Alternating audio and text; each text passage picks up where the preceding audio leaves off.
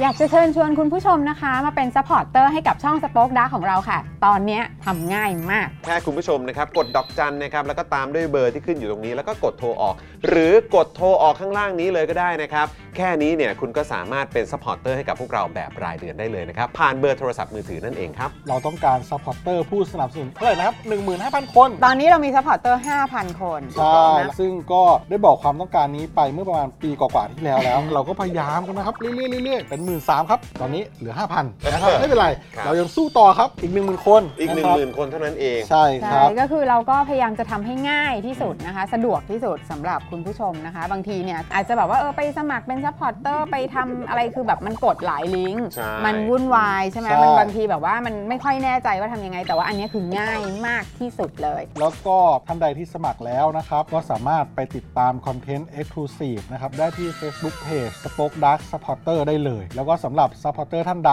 ที่เป็นผู้สนับสนุนอยู่แล้วทาง YouTube หรือ Facebook นะครับ ก็สามารถทักแชทเข้าไป บอกว่าเป็น Supporter อยู่แล้วอยากเข้ากลุ่มลับ Exclusive สำหรับผู้สนับสนุนเท่านั้นนะครับ รีบสมัคร แล้วก็รีบทักแชทกันไปได้เลยนะครับ มากันเยอะๆนะคะ อืมสมัครกันเลยครับผม อีก 1 0,000 คนจะถึงเป้าแล้ว มาสนับสนุนพวกเรากัน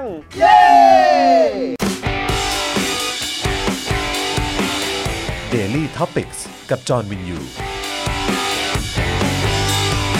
เข้าข่าวเข้าเนื้อหาของเราได้ สักที ขอบคุณครับ โอเคนะครับ คุณผู้ชมครับอยู่กับเรานะครับ วันนี้นะครับวันที่ 9 มีนาคม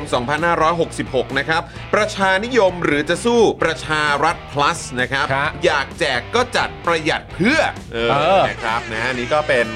เอ่อตอนที่เราจะมาพูดคุยกันนะครับ เกี่ยวกับโอ้ยนะฮะเรื่องราวนะฮะช่วงใกล้เลือกตั้งด้วย ใช่ครับ นะครับเดี๋ยววันนี้เราจะคุยกันในประเด็นของภาษีคาร์บอนที่เมื่อวานนี้หยอดกันเอาไว้ ถั่ว นะ ต้ ค ม รัที่เอ่อเกี่ยวข้องกับเรื่องของ PM 2.5 ใช่ครับ ซึ่งวันนี้ประเทศไทยของเราก็ติดอันดับหนึ่งของโลกไปเรียบร้อยแล้วนะครับ เชียงใหม่ เชียงใหม่ แล้วก็นึกถึงคุณหมอคนนั้นเนาะ ใช่ เออเขาเป็นนักศึกษาแพทย์ป่ะหรือเป็นคุณหมอเลย เป็น ผมไม่แน่ใจ เป็นหมอป่ะ เออ น่าจะเป็นคุณหมอแล้วมั้ง เป็นหมอ แล้วก็แบบเนี่ยสภาพอากาศเรื่องของฝุ่นอะไรต่าง ๆ เหล่าเนี้ย ใช่ แล้วคุณผู้ชมไม่รู้ว่าคุณผู้ชมได้เอิ่ม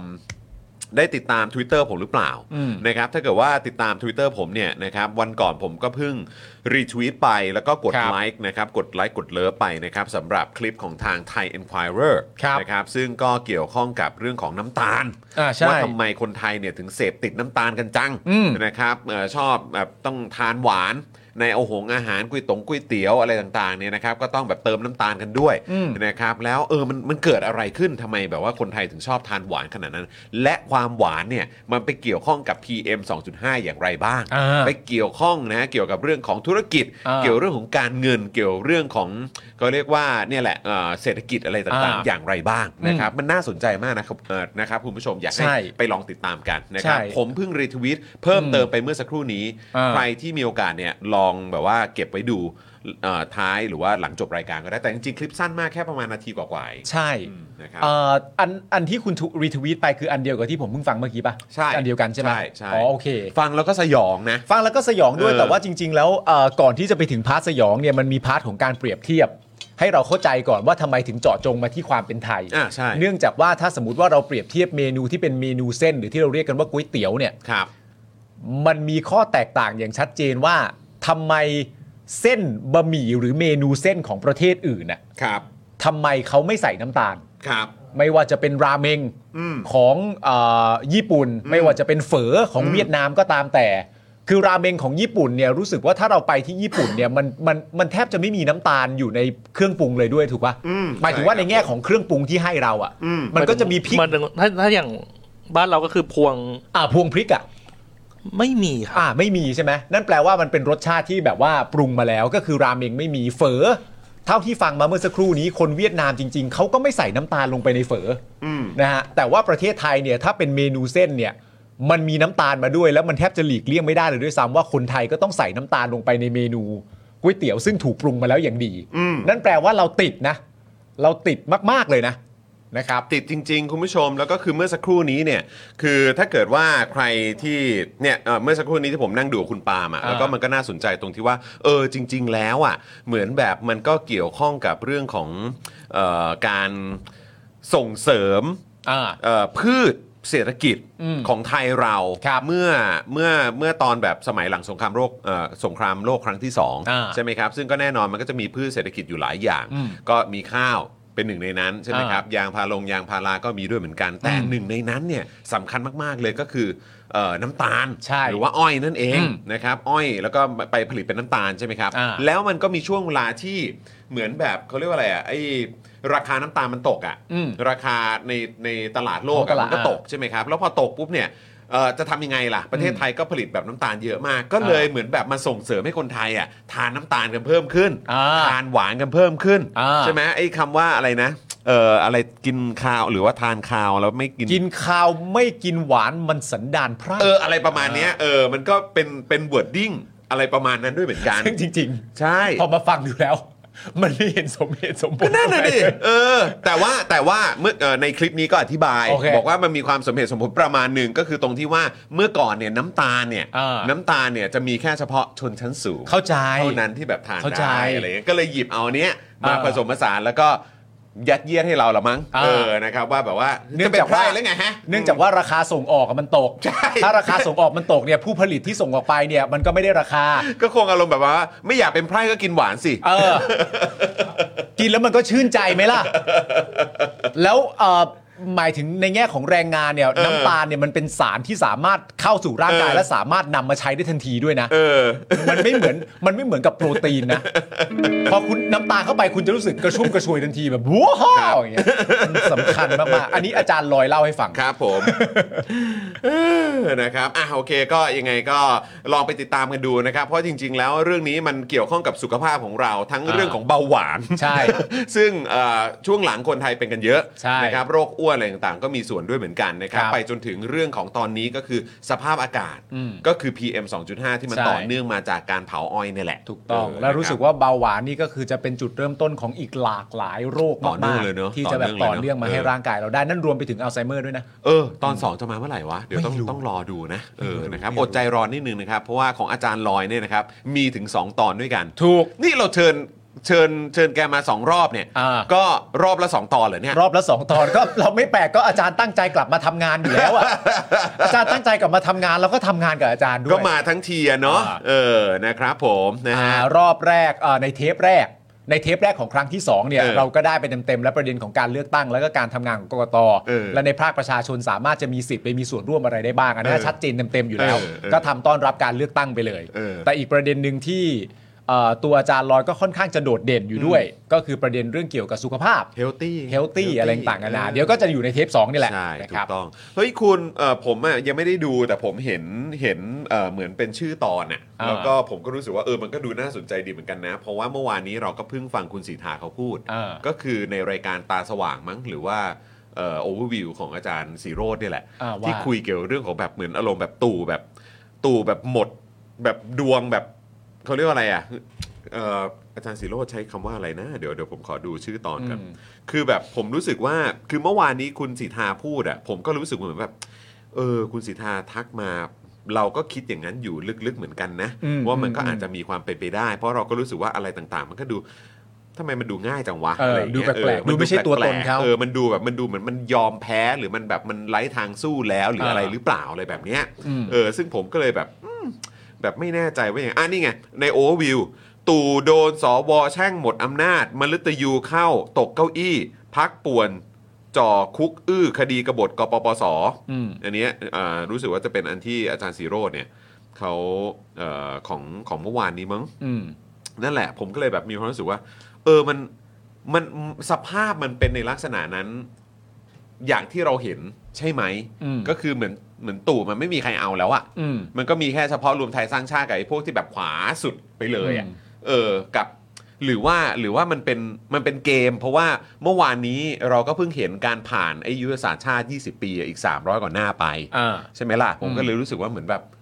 ยังไงวะ คือไอ้มันยังไง คือคือมันออกคือในมุมกูอ่ะกูแค่รู้สึกว่ามันออกได้ทุกทาง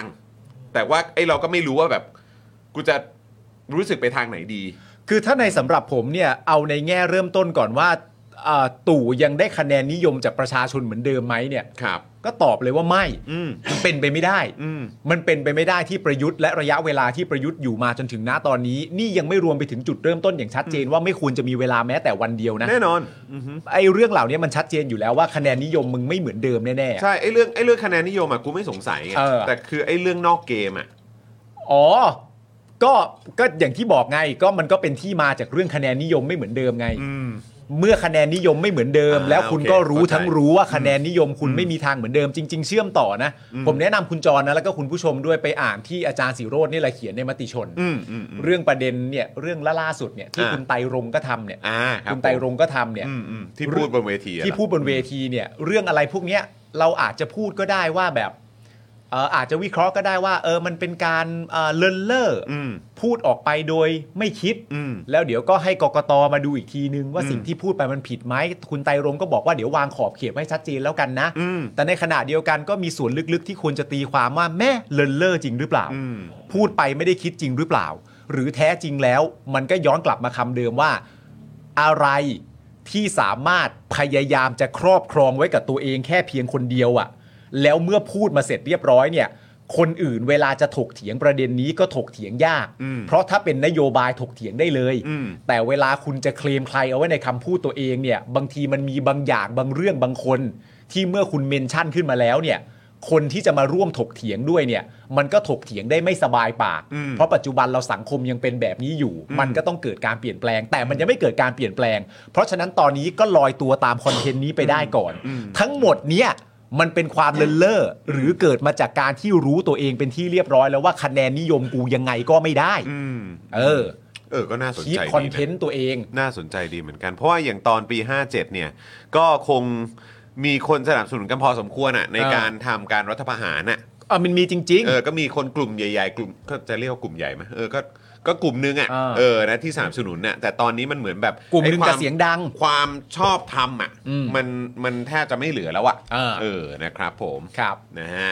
อ่ะอย่าเพิ่งคุณกสินบอกว่าอย่าเพิ่งตายแล้วกันรอชดใช้กรรมก่อน ครับ เออครับผมนะฮะคุณภาวินบอกว่าเมื่อเช้าเพิ่งฟังชาวเน็ตคุณสิทธาเปิดมุมมองทางอากาศได้ดีครับ ครับ อ่านะฮะคุณพลอยรุ้งบอกว่าคิดว่าเกมแหละนะครับ คุณนันพัฒน์บอกว่าหมดบุญหมดวาสนาโหมันมีวาสนาด้วยเหรอครับ มันไม่มีฮะมันไม่เคย ผม มี ว่าผมว่ามันมันยัดเยียดตัวเองเข้ามาไงแล้วบอก ใช่ เออนี่มันช่างเป็นบุญวาสนาจริงๆเลย อ่า หรืออาจจะบอกว่านี่มันเป็นบุญวาสนาของประเทศไทยจริง ๆ ที่แบบว่ามีคนอย่างมันมาเป็นผู้นำ นี่เป็นบุญวาสนาจริง ๆ เลย คนอื่นไม่มีรถถังกันหรอกนะ เป็นบุญของกูแท้ แบบไอ้เหี้ย ๆ นี่เกิดมาถือมาเลยป่ะ เกิดมานี่ถือรถถังออกมาออกมาเลย ออ ป่ะ กมาจากท้องแม่เลยล่ะครับ ไม่ได้นะ โอ้โห มันไม่ใช่บุญวาสนาหรอก อย่างน้อยก็ให้เกียรติการเรียนการสอนที่ตัวเองร่ำเรียนมาบ้าง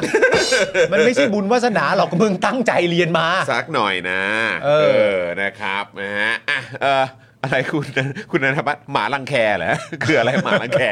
เออนะครับ สภาพตู่ตอนนี้แบบพูดแบบไตรรงเลยชิบหายแล้วกู อ่า เออนะครับ คุณเบียร์บอกว่าก็ตามที่พี่ปุ่นเล่าให้ฟังเมื่อคืนหรือเปล่าครับ นี่เออที่ขนาดเพื่อนในพลด้วยกันเองยังไม่ค่อยเหลือใครเอามันแล้วเออก็ในแวดวงก็ยังไม่มีใครเอาเลยใช่ไหมฮะ ใช่ คุณจิรายุก็เคยพูดใช่ไหมตอน ครับ ที่แซวเล่นๆ ซึ่งจริงๆ ไม่ได้แซวว่าในความเป็นจริงครมก็ฝากมาด่า เออ นี่คุณจิรายุพูดนะ เออ เห็นไหม เออ แสดงว่า ใช่เออมันหลายทางว่ะ มันหลายทาง แล้วอันนั้นคือเพื่อไทย เออ แล้วก็เมื่อวานนี้ก็คือไทยสร้างไทย ใช่ ใช่ไหมแล้วก็มาจากเอ่อแวดวงทหารด้วย ใช่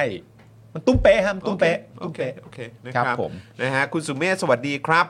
นะฮะเอ่ออ๋ออยากให้เชิญอาจารย์วันชัยมาคุยเกี่ยวกับเรื่องของฝุ่น PM 2.5เหรอค ครับ รับผม นะครับผม อา นะ จา ฮะ รย์วันชัยตันติวิทยาพิทักษ์ เออ อ่าครับผม อืมนะครับอ่ะเดี๋ยวเดี๋ยวเดี๋ยวขอขอดูคอมเมนต์แป๊บหนึ่งนะครับ ครับ อืม อย่าเพิ่งตายแล้วกัน สภาพตู่ตอนนี้สวัสดีค่ะวาสนาติดลบ คุณ NS บอกว่าบางครั้งผมก็แอบสงสัยนะ ที่เราคิดว่าฝั่งนั้นใครจะไปเลือกแล้ว แต่ทำไมคนรอบตัวผมมีแต่คนเอาตู่ พวกคนแก่ๆ ป้าๆ เยอะอยู่เหมือนกัน หรือเราอยู่ใน Echo Chamber ตัวเองคิดว่าไม่มีคนเอามันแล้วเป็นไปได้ไหมครับ อ๋อเออไม่ไม่ไม่ได้มีใครคิดว่าไม่มีใครเอามันแล้วนะครับ อืม ไม่ไม่ได้มีใครคิดถึงขนาดว่าไม่มีใครเอามันแล้วนะครับ มีครับ อืม มันมีอยู่แล้วครับ อืม แต่ว่ามันไม่ได้เหมือนเดิมอะฮะ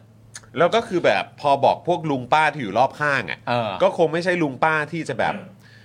ที่จะสามารถสนับสนุนให้มีการรัฐประหารได้อีกอะ ใช่ หรือว่าอะไรแบบนี้ใช่ไหม ใช่ ฮะคือคือผมผมแค่มีความรู้สึกอย่างนั้นนะ อืม เออนะครับมันก็คือกลุ่มคนที่แบบว่าแบบคือไอ้ที่ผมกังวลแล้วก็ผมห่วงมากกว่าคือไอ้พวกอีลีหรือชนชั้นนำหรือว่าพวกที่แบบว่ามีมี ดันได้อะ ดันได้อะ อ่า ผลักดันให้มันเกิดอะไร อืม ที่มันแปลกประหลาดต่าง ๆ ได้ที่มันวิปริตต่าง ๆ ให้มันเกิดขึ้นได้ ใช่ คือมึงยังจะสนับสนุนอยู่เหรอ เออ อะไรอย่างเงี้ยในองค์กรอิสระทั้งหลายอะไรอย่างเงี้ย เออ จะยังแบบดันทุรังสนับสนุนความวิปริตนี้อยู่อีกเหรอ ใช่ อะไรอย่างเงี้ยนะครับผม ครับ นะฮะคุณปาล์มโทษนะฮะช่วยช่วยช่วยเอาอันนี้ขยับออกนิดนึง คุณมองไม่เห็น เหมือนกันครับ ผมอ่านแบบว่า พอดีผมซื้ออันนี้มาคุณผู้ชม เดี๋ยว แต่มั เดี๋ยวเอานหอมนะแต่มัน เอาโชหอมว์ นะ คุณผู้ชมหน่อย เออ ผมซื้อผมซื้อก้านอันนี้มา ใช่ จะได้แบบว่าเออในในออฟฟิศจะได้แบบเออในสตูดิโอ เออ จะได้หอมๆหน่อย มันจะได้แบบชื่นใจ เออครับผมแล้วกูก็เลื่อนไปเลื่อนมาจะให้มันโดนแอร์แบบให้แอร์มันพัดแบบว่าเออมันจะได้ฟุ้งทั่วห้อง ก็ไปลืมวางหน้าจอมอนิเตอร์ อ่านคอมเมนต์ลำบากมากขออภัยฮะ เมื่อวานคุณจอนก็วางตรงนี้ อย่า ครับ ไปนี่สิ อ๋อกูวางตรงนี้ได้ไหม อย่าเลย กูถือไว้ได้ไหมล่ะอะอย่างนี้ได้ไหม ก็แล้วแต่ก็แล้วแต่ เออในใจไม่เมื่อยก็ทำ ไม่เมื่อยก็ทำ ไม่เมื่อยก็ทำไป เออนี่เขาบอกว่าตู่อะมีวาสนานะ ทำไม แต่มีพี่วาสนานานุ่วม ก็มีก็มีอยู่แล้ว แล้วไปพ่วงพี่เล็กทำไมเรา พี่เล็กแกก็ทำหน้าที่ของแกอยู่ ไม่มีพี่เล็กใครจะแชร์ข่าว เออไม่มีพี่เล็กใคร ไม่มี จะแช พี่เล็ก ข่ว เราจะอ่านข่าวจากไหนว่า ใช่ไหม เขาทำอะไรบ้างเขาพูดอะไรกันบ้าง ใช่ พี่เล็กเขานักข่าวสายทหารนะครับ เออ มะฮะ นี่วางไว้อย่างนี้อาจารย์แบงค์จะได้ได้กลิ่น ด้วยอาจารย์แบงค์จะได้หายใจสะดวก เอาเอาเรื่องจริงไหม เออ พอมันอยู่ตรงเนี้ย เออ มันเหมือนทูบมากเลย เฮ้ยหรือว่าเราวางไว้ตรงนี้ตรงนี้ตรงนี้ตรงนี้ตรงนี้ตรงนี้ตรงนี้ตรงนี้ตรงนี้ตรงนี้ตรงนี้นี่นี่นี่นี่นี่นี่ตรงนี้กูว่าตรงเนี้ยดีสุดแล้ว อ๋อโอเคโอเคโอเค ตรงนี้ดีสุดแล้วเออ อ่ะ มันก็เป็นดีไซน์เนาะ มันเป็นดีไซน์ เออครับผมเออไงนะครับ ไมาแต่อาจารย์แบงค์เล่นหนักกว่ากว่ากูไงตอนแรกกูจะคิดว่ามึงเอาตะเกียบมาเสียบ ทำไม แต่อาจารย์แบงค์ไปทูบแล้วเนี่ยก็เลยสู้ไม่ได้เลยทีนี้ มึงจะกินก๋วยเตี๋ยวเหรอหรืออะไร ไม่ชามันเล็กนี่มีเย็นเหรอฮะ โอ้โหมาทูบแล้ว มีเย็นใส่น้ำตาลไหม โอ้โห ใส่น้ำตาลนะ กูว่าใส่แน่นะครับ มาไม้เมืองตรอย มาไม้เมืองทอยเออนะครับ คุณธนรบอกเออเหมือนทูบจริง นะครับ อ่ะ โอเค คุณผู้ชมครับ ตอนนี้ได้เวลาแล้วที่เดี๋ยวเราจะมาขอบคุณผู้สามสนุนใจเดียวของเรากันก่อนดีกว่านะครับ ใช่ครับ วันนี้มีสปอนเซอร์ใหม่ด้วยนะ ใช่แล้ว เออทำเป็นเล่นไป สปอนเซอร์ใหม่อะเตรียมเฮกันได้เลยนะ ครับผม ครับ นะครับ ผม อ่ะ เริ่มที่ผมก่อนเนาะ เชิญครับ นะครับกับตั้งฮกกี่บะหมี่กวางตุ้งนะครับอาหารที่นี่อุดมไปด้วยดราม่าแสนอร่อยของชาวเน็ตทุกวันเลยนะครับคุณผู้ชมแล้วก็ที่สำคัญที่สุดนี่อยากจะบอกนะว่าสำหรับเจ้าของร้านตั้งฮกกี่เนี่ยก็ชอบแวะเวียนเข้ามาคอมเมนต์กับเรา ถูก ในช่องคอมเมนต์ด้วยนะค ครั รับบ ก็สามารถทักทายคุณอาร์ตได้ด้วยเหมือนกันนะครับอย่าลืมนะเอ่ออย่าลืมนะครับไปอิ่มอร่อยกันได้นะครับที่ตั้งฮกกี่กันได้เลยนะครับ ครับผม ครับผม แล้วเราต่อกันที่ XP Pen นะครับผม XP Pen เมาส์ปากการะดับโปรเขียนลื่นคมชัดทุกเส้น เก็บครบทุกรายละเอียดในราคาเริ่มต้นไม่ถึงพันครับผม ดูข้อมูลเพิ่ม점เติมได้เลยนะครับ ที่เพจ XP Pen Thailand ครับ ครับผมนะครับแล้วก็ขาดไม่ได้เลยนะครับกับนี่เลยหมอเช่สวัสดีครับหมอเช่ครับผม สวัสดีหมอเชษฐ์ครับ สวัสดีนะครับผม ครับ นะฮะ ผม กับจินตรักษณ์คลินิกนั่นเองนะครับ จมูกพังเบี้ยวทะลุระเบิดมาจากไหนนะครับ มาให้หมอเช่เนี่ยแก้ให้ได้หมดทุกรูปแบบเลยนะครับ ครับ เขาคือคนที่โรงพยาบาลทั่วไทยนะครับ โยนงานยากมาให้แก้เสมอเลย อ่า รู้กันเฉพาะคนในวงการเทพจริง เรื่องงานซ่อมจมูกพัง ต้องหมอเช่จินตรักษณ์คลินิกนะครับ ครับ สอบถามได้เลยนะครับที่ Facebook จินตรักษณ์คลินิกนั่นเองนะครับด้านล่างนี้เล ครัยบผม นะครับผม หมอเชษฐ์ขอบคุณครับ หน้าผมจะทำอะไรได้อีกไหมฮะหมอเช่ครับ นะฮะผมผมพร้อมจะแบบว่ารีวิวเลยนะ เออ เออ ผมพร้อมจะรีวิวให้ด้วยคำถามง่ายๆหมอเชษฐ์ครับ เอาหน้าผมไป ฮะ แล้วบอกผมมาว่าอะไรบ้าง คือคือ เท่าที่ทราบมาเนี่ยหมอจะเป็นคนที่แบบว่ามีความ คือแบบจะรู้เลยว่าตรงไหนมันจะออกมาแบบเพอร์เฟกอะ อ่า อะไรที่มันจะออกมาแบบเหมือนเขาเรียกว่าอะไร ลงตัวหรือแบบเรื่องเอสเตติกอะ อ่าๆโอ ค เความเข้าใจ งามที่มันแบบว่ามันมันแบบเนี่ยตรงนี้นิดเดียว เออ หรือแบบอาจมูกใช่ไหมเอ้ยแบบคือจะซีเรียสเรื่องจมูกมากคือแบบว่าอะไรต่างๆเหล่านี้คือแบบ เออ ใส่ใจทุกรายละเอียด เออ มากเลยอะก็เลยแบบอยากรู้ว่าเอ่อใบหน้านี้ทำอะไรได้อีกไหมฮะ ซึ่งเราอ่ะจะ ผม ไม่รู้ เชื่อว่าน่า ตั จะ เงหร ทำ ก ได้อีกเยอะ ใช่ครับ ของมึงอะของมึง แล้วอันนี้ผมถามหมอเช ษฐ์ คนที่สมบูรณ์แบบมากๆ อย่างอย่างผมเนี่ย ออกมาจากท้องแม่แบบนี้นะ ฮะมัน เออ มันเป็นไปได้ไหมครับ ที่ ครับ หมอเชษฐ์จะแบบทำอะไรเพิ่มเติมกับ เออ กับใบหน้าที่ ครับ พอๆกับเทวดาขนาดเนี้ยมีแม่มีหมอเชษฐ์สามารถจะแบบว่าปาล์มทำไมหน้าคุณ โอ้โหผม คือจะใช้คำว่าหมอบอกเกินเยียวยาก็ไม่ได้ ผมประมาณว่าไม่ไม่มีอะไรให้ทำแล้ว เออไม่มีอะไรให้ทำแล้วจริง เออ ๆ มันทำอะไรได้อีกเนาะเออ เหนื่อยเนอะ ไม่คือเรื่องของเรื่องคือแบบว่าจริง ๆ รู้สึกว่าพอคือผมแค่มีความรู้สึกว่า พอเริ่มรู้สึกแก่ขึ้นอ่ะก็จะเริ่มแบบว่าเออมีอะไรต้องทำไหมอะไรอย่างเงี้ย อ๋อเออ ในมุมกูนะเออตอนเด็กจะไม่ค่อยแคร์ ใช่ คือแบบว่า มาเลย ครีมกันแดดกูยังไม่ทามา าเลย ออแต่พอมาถึงวัยนี้แบบเฮ้ยเฮียเออ เออ กูเข้าใจแล้ว ใช่ อย่างเงี้ยกูเข้าใจแล้ว กูเข้าใจแล้ว กูเก็ตแล้ว ว่าทำไมเขาถึงแบบว่าอื้อหือเข้าคลินิกกันจัง เคยเคยเจอมุกที่ไอ้ไอ้ เออ ไอ้เควินฮาร์ดมันเล่นปะ ว่า ที่มันออกรายการของโคนันอุไบรอัน เออ ที่เป็นเลดไนท์ เออ แล้วมันก็บอกว่าเขาเขาเป็นคนอ่ะเป็นเป็นคริสเตียนใช่ไหม อ่ะ แล้วเขาก็ทับถือในพระเจ้าอยู่แล้วอ่ะ เออ แล้วมันก็บอกว่า เวลามันส่องกระจกแต่ละทีอ่ะ เออ มันมีความรู้สึกเลยว่า เนี่ยไม่ใช่คน นี่คือภาพวาดที่พระเจ้าเป็นคนวาด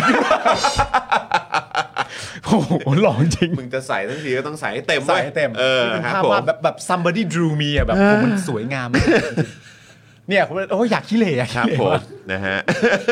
เอ่ออย่างแรกเลยก็ต้องเออขออภัยหมอเชษฐ์คนะค รั รั บบ ผ ผม ม ฮะ อย่างที่สองเลยก็คือขออภัยคุณผู้ชมด้วย ครับผมนะฮะแล้วก็วนกลับมาอีกทีขออภัยหมอเชษฐ์ด้วยฮะ ครับผมอ่ะเราไปถึงอาหารรสแซ่บๆกันบ้างคุณผู้ชม โอ้เยี่ยม ฮะ เลย รสละไมครับคุณผู้ชมครับ ใครนะครับบอกว่าชีวิตที่เร่งรีบเนี่ยจะหาของอร่อยทานยากนะครับ ไม่จริงครับ นี่เลยครับผมแกงฮังเลจากรสละไมครับ สูตรลับเฉพาะที่ส่งต่อกันมาจากรุ่นสู่รุ่นนะฮะ เครื่องแน่นเนื้อนุ่มละลายในปากนะครับ พร้อมกลิ่นหอมของเครื่องแกง แทรกด้วยกลิ่นกระเทียมหอมๆแบบชาวเหนือแท้ๆเลยครับ เป็นรสชาตินะครับผมที่มีมิติแบบหาที่ไหนไม่ได้ครับ แล้วก็วิธีการกินเนี่ยนะฮะเพียงแค่เวฟไม่กี่นาทีครับ ก็พร้อมเอนจอยกันได้ทั้งครอบครัวเลยนะครับ ใครสนใจนะครับติดต่อไปได้เลยนะครับ ทางไลน์ รถนะครับรถละไมนะครับผม R O S L A M A I รถละไมนะครับ สละไมอ่ะ รสระไม รสละไม นะครับผม เออ หรือโทรไปได้นะครับผมที่ 0955454266 ครับ ราคาเนี่ยถุงละ 250 บาทเท่านั้นนะครับ ซึ่งตอนนี้เนี่ยนะครับเขาก็มีโปรโมชั่นพิเศษด้วยนะครับ ก็คือเมื่อซื้อตั้งแต่ 1-3 ถุงเนี่ยนะครับ ลดราคาส่งทันที 50%และถ้าซื้อ 4 ถุงเนี่ยนะครับ ค่าส่งก็ฟรีไปเลยนะฮะ แล้วก็เมื่อวานนี้ใช่ไหมที่เราอัปเดตคุณผู้ชมไปว่าเอ่อ250 บาทนี่คือ 500 กรัม ถูกต้อง ใช่ไหมฮะ ครึ่งโลใช่ไหม ใช่แล้ว ใช่ไหมฮะ ครึ่งโลนะ ครึ่งโลเลย เยอะนะ เยอะเลย เยอะนะ อย่างที่บอกไปเลยก็คืออุ่นมาถุงหนึ่งเสร็จเรียบร้อยเนี่ยกินกันสบายๆ ผมว่า 2 3 คนนะได้เลย สบายเลย สบายเลย ข้าวร้อน ข้าวๆร้อนๆ ไข่เจียวสักสักแบบสัก ไข่ จานหนึ่งนะ เจียวก็ได้ ไข่เจียวร้อนๆ ไข่เจียวฟูๆสักจาน แล้วผม ข้า ว่า วแกงฮังเล อืมนะนี่ผมนึกอีกอย่าง เติมไปอีกอย่างหนึ่งมีผัดผักสักอย่างหนึ่ง เออ วู้เออนะครับเฮลตี้ อาหารเหนืออาหารเหนืออาหารเหนือ นะฮะอ้าวมีคนตื่นเต้นเนาะ ใช่ เออนะครับคุณสุพันธ์ในแฟรงค์ คุณสุพันธ์ดีแฟรงค์ตื่นเต้น พิมพ์เข้ามาทั้ง ฮะ ตอนนี้ ครับ ส่งเข้ามาทั้งหลังใหม่ส่วนตัว ส่งหัวใจสีม่วงมาทำไม เออ เออ นะ แปลว่าเนี่ย วันนี้เนี่ย เป็นวันสำคัญของชาวอาร์มี่หรือเปล่า ใช่แล้ว เออ นะครับ แน่นอนครับ 9 มีนาคมนะครับ ก็คืออีกหนึ่งวันสำคัญของชาวอาร์มี่นะครับ ครับ อ่ะใครเป็นเมนนะครับ ของพี่ชูก้านะครับ พี่ คอมเมน Sugar ต์กันเข้ามาหน่อย ฮะ นี่ แสดงตัวเข้ามานิดนึง โอ้โห หล่อจังเลยอ่ะ หุย หล่ออ่ะ หล่อเนาะ หุย โอ้โหปาล์มมึงต้องไว้ทรงนี้แล้วแหละ โอ้ก็กูหน้าเหมือนเขาไหมล่ะ ไม่ก็ไว้ตรงนี้ได้ไหม เออ เจาะหูได้ไหม เออเจาะ ได้ เลยนะ ไอเจาะหูว่าผมเคยเจาะมาแล้ว แต่ว่าเจาะแล้วมันหูขาด อ่ะจริงเหรอ หูขาดเลยเหรอ นี่ไง อ๋อ เห็นปะ มันเกิดอะไรขึ้นวะ มันเอาเอาชูกัน อ่ะโอเค สร็จรียร้อย กลับเข้าชุกก็ดีก่อน เออ นะครับ วันนี้นะครับก็เป็นวันสำคัญของชาวอาร์มี่เลยนะครับ แล้วก็แน่นอนเราพูดถึงพี่ชูก้านะครับนะฮะ ใช่แล้วครับ วันนี้ก็คือวันคล้ายวันเกิดของพี่ชูก้านั่นเอง ครับ นะ ผม นะฮะ ก็สุขสันต์วันเกิดแฮปปี้เบิร์ดเดย์นะครับ คุณชูก้าหรือว่าคุณมินยุนกินะครับแรปเปอร์แล้วก็นักแต่งเพลงสุดหล่อนะครับจากวง BTS ด้วยนะครับ อ้าวขอเสียงหน่อย โอ้ยนะครับใครรักพี่ชูก้านะครับก็มาร่วมกันสนับสนุนผลงานของพี่นะครับไม่ว่าจะเป็นผลงานเดี่ยว หรือว่าในนามนะครับของวง BTS ก็ได้นะครับ ครับ และที่สำคัญนะครับวันที่ 10 ถึง 11 มิถุนายนนี้ อ่า อุ้ยใกล้เข้ามาแล้วนี่ ครับ นะครับพี่ชูก้าเนี่ยจะมีคอนเสิร์ตเดี่ยวนะครับชูก้าออกัสดีนะครับทัวร์ที่ไทยนะครับ อย่าลืมนะครับ รอกดบัตรกันได้เลยนะครับ ใช่ เฮ้ย พี่โอ๊ตจะมาไหม พี่โอ๊ตน่าจะมา ว่าพี่โอ๊ตจะมาไหม ใช่ เออ แล้วคุณชูก้าเนี่ยก็เป็นคนที่แบบว่าเอ่อผมเนี่ยเห็นค่อนข้างบ่อย อ่ะ เนื่องจากว่าคุณชูก้าเนี่ยเขาเป็นคนที่มักเวลาที่เขาจะเดินทางไปสหรัฐอเมริกาเนี่ย อืม เขามักจะเดินทางไปดูบาสเกตบอลเสมออ อ๋อ เออผม ฮ้ยเขา ก็เล มี ย ทีมไหนในใจไหม ผมมาเห็นเขาจับมือกับลูก้าดอนซิต เออ ซึ่งลูก้าดอนซิตเนี่ยเป็นนักบาสจากสโลวาเนีย แต่เล่นให้กับทีมดัลลัสมาฟริก อืม แล้วก็เจอกับทีมอื่นๆด้วย แต่ว่าโดยลักษณะส่วนตัวเขาเป็นคนที่ชอบกีฬาบาส อ๋ มา อก ชอบบาสยู่ ชอบบาส แล้ว ชอบดูบาสอะไรอย่างเงี้ย โอ้โห แบบอาจจะเป็นสไตล์แบบฮิปฮอปอะไรอย่างเงี้ยนะ เออครับผมนะ แต่ว่าณตอนเนี้ยที่ผมรู้สึกอะ ครับ รู้สึกในฐานะผู้ชายเลยนะ ครับ หล่อมากเลยหล่อ ว่ะ เนอะเขาดูมีคาริสมาเนอะ หล่อจริง ๆอะ เนอะนี่ขนาดดูรูปนี้นะ ใช่ ผมเชื่อว่าก็คงมีรูปอื่น แล้วก็แบบตอนที่เขาอยู่ในโชว์ หรือว่าอะไรต่างๆ เนี่ย ผมว่าโอ้โหมันก็ คือรูปนี้รูปเดียวยังมีคาริสมา ใช่ เนอะเออนะครับ แต่ว่า ฮ้ยคุณ เขา คุณลองหันข้างหน่อยเออเออเอออย่างเงี้ยแล้วแล้วปล่อยปากนิดนึงเ ปล่อยปล่อยปากคือ ปล่อยปากปล่อยปากเออใช่แล้วแล้วมองมองด้านบน เนี่ย ฉๆ มึงหาเรื่องให้กู ไอ้ที่มึงทำอยู่ตอนเนี้ยมึงอย่างน้อยก็เอารูปพี่เขาลงก่อน อันเนี้ยมันก็มันมันชีวิตมันใช้ชีวิตลำบากใช่ไหม ก็แบบแหมก็ขอนิดนึงใช่ไหม อ่า ดูว่าเป็นไอดอลเราหน่อยเออ แต่ว่าจริง ะคบๆเหมือนประมาณว่าเขาก็ไม่ได้ไว้ผมทรงนี้ตั้งแต่แรกเนอะ อ่าครับ แต่ณ ผม ปัจจุบันเนี่ยเหมือนตั้งแต่แบบไว้ผมทรงนี้แล้วแบบ เหมือนอารมณ์แบบใช้คำพูดเหมือนตายกันไปเลยอะ่ะตายกันไปเลยอะ่ะมันแบบในแง่ของ คือคน ความ บางคน เซอ มันไม่ ร์ ได้ ความคาริสมาอะไรต่างๆกันานา คือบางคนมันแบบแบบถ้าไว้ยาวมันไม่ได้ เอออ ย่างผมเนี่ยหน้าอย่างผมเอาไว้ยาวแบบเนี้ยคือไม่รอดนะ เออคุณต้องประมาณผมทรงเนี้ย ต้องประมาณเนี้ยแหละครับ เออ เออแต่นี่คือคุณชูก้านี่ทรงนี้นี่คือแบบโอ้โห คือไม่ หล่อ แปลกใจ จริง นะครับนะ แล้วคือตอนนี้ยังไงอ่ะเขาจะมามีคอนเสิร์ตเดี่ยวเหรอ อะไรฮะ คอน อ่า เสิ ใช่ ร์ต ครับ เดี่ยว เดือนมิถุนาครับ ออกัสดีทัวร์ ครับผม ที่ไทย ครับ วันที่ 10 กับวันที่ 11 มิถุนาก็คือ 2 รอบอะนะ อืม โอ้โห เอาคุณผู้ชมฮะ นะอืม ใครเป็นแฟนๆ คุณชูก้า ใครเป็นแฟนๆ BTS ก็อย่าลืมนะครับ 10ถึง11 มิถุนายนนี้นะครับ คอนเสิร์ตเดี่ยวไปกดบัตรกันได้นะคุณผู้ชม ใช่ครับ แล้วก็ที่สำคัญที่สุดวันนี้ก็แฮปปี้เบิร์ดเดย์ด้วยนะครับ แฮปปี้ ผม เบิร์ดเดย์นะครับ คุณชูก้าครับ มีความสุขมาก ๆ นะครับ ครับ คุณแฮปปี้เบิร์ดเดย์เป็นภาษาอังกฤษให้คุณชูก้าหน่อย เขาจะได้รู้ว่ามาจากรายการเรา Yo Happy Birthday man yeah Love you love ค you รับผม happy นะครับ birthday We are army เหมือนกันนะ yeah อืมครับ have ผม the best year wish you ครับ all ผ the ม best okay Yes, yes. yeah จูบุจูบุ จุ๊บ เขาจะเข้าใจไหมนะ ก็เป็นแบบสไตล์แบบไทยไทย ไทยๆ ครับผม จูบุ นะ จูบุนะครับ อ่ สุขสันต์วันเกิดนะครับ แฮป คุณ ปี้ ชู เบิร์ด ก้า เดย์ครั้งครับผม ครับผม นะครับแล้วก็ขอบคุณนะครับแฟนๆรายการของเรานะครับอ่าคุณสุพันธ์นีด้วยนะครับ แล้วก็หลาย ๆ ท่านนะครับที่เป็นชาวอาร์มี่ด้วยที่ ค ส รับ นับสนุนพวกเราด้วยเหมือนกันนะครับ ครับ นะ ผ ฮะ ม คุณโอมบอกว่าเออผมรู้จักแต่ชูการ์เรย์เรียลนาดครับ นักมวยฮะ โอ้โหนั่นนักมวยครับ นักมวยฮะ เออครับ นักมผวยมนะฮะอ้าวต่อกันเลยนะครับนะฮะกับเอ่อผู้สนับสนุนของเราอีกหนึ่งเจ้าครับ ใช่ครับผมก็คือเฟรนชิกนั่นเองคุณผู้ชมครับ เฟรนชิกน้ำพริกหนังไก่เกรดพรีเมียมครับ รสชาติจัดจ้านถึงเครื่องถึงใจครับผมสั่งได้เลยนะครับ ทาง Line แอดแอดเฟรนชิกส่งฟรีทุกบ้านนะครับ ถูกต้องครับผมนะครับแล้ว คนนี้ก็สวย อ่าครับผมแซบนะคนนี้ แซ่บคนนี้ ะรับ แซ่บแซ่บ นะแล้วก็แน่นอนนะครับต้องขอฝากคุณผู้ชมด้วยนะครับกับคอร์สของพ่อหมอนะครับหรือว่าพี่แอมของเรานั่นเองนะครับที่เหมาะสุดๆเลยนะครับสำหรับใครก็ตามที่ทำคอนเทนต์นะครับในโซเชียลมีเดียนะครับหรือว่าอาจจะทำธุรกิจบนโลกออนไลน์อยู่ด้วยนะครับกับนี่เลยคอร์สวิธีลดค่าโฆษณา และขยายฐานลูกค้าด้วยการเพิ่มออร์แกนิกรีชั่นเองนะครับซึ่งคอร์สนี้เนี่ยครับสะดวกมากนะครับเรียนผ่านเป็นแบบเป็นคลิปวิดีโอเรียนออนไลน์กันได้เลยนะครับ 30 นาทีเท่านั้นเองนะครับความแบบเขาเรียกกระชับแบบสุดๆนะครับทำให้คุณเนี่ยไม่ต้องเสียเวลานานนะครับแล้วก็เอาไปใช้ได้ทันทีเลยนะครับ ครับ แล้วแถมเนี่ยก็ยังมาพร้อมกับเอกสาร PDF อีก 11 หน้าด้วยนะครับ เพราะฉะนั้นเนี่ยต้องบอกเลยว่าเรียนรัดเรียนรัดเรียนไวเข้าใจพื้นฐานไปใช้กับโซเชียลมีเดียได้ทุกแพลตฟอร์มเลยนะครับ ครับ ค่าคอร์สเนี่ย2,999 บาทนะครับ คุณผู้ชมใครสนใจก็ติดต่อไปได้เลย inbox ไปหาพ่อหมอที่คอร์สแก้ปัญหานะครับใน Facebook อันนี้ หรือโทรไปด้านล่างนี้ก็ได้นะครับ 0858275918 เดี๋ยวพ่อหมอรับสายเองเลยนะครับ ครับผม ครับผมนะฮะยังไงก็ฝากด้วยละกันนะครับ เหมาะมาก ๆ เลยสำหรับใครที่ไม่อยากเสียตังค์ยิงแอดแพงๆนะค ครั รับบ แล้วก็ต้องเสียตังค์แบบค่ายิงแอดอยู่เรื่อยๆนะครับมาเรียนรู้วิธีนี้นะครับ ประหยัดตังค์ได้เยอะเลยครับผม ครับผม นะครับ อ่ะใครมีชูก้าอะไรอีกก็ส่งเข้ามานะฮะ เออ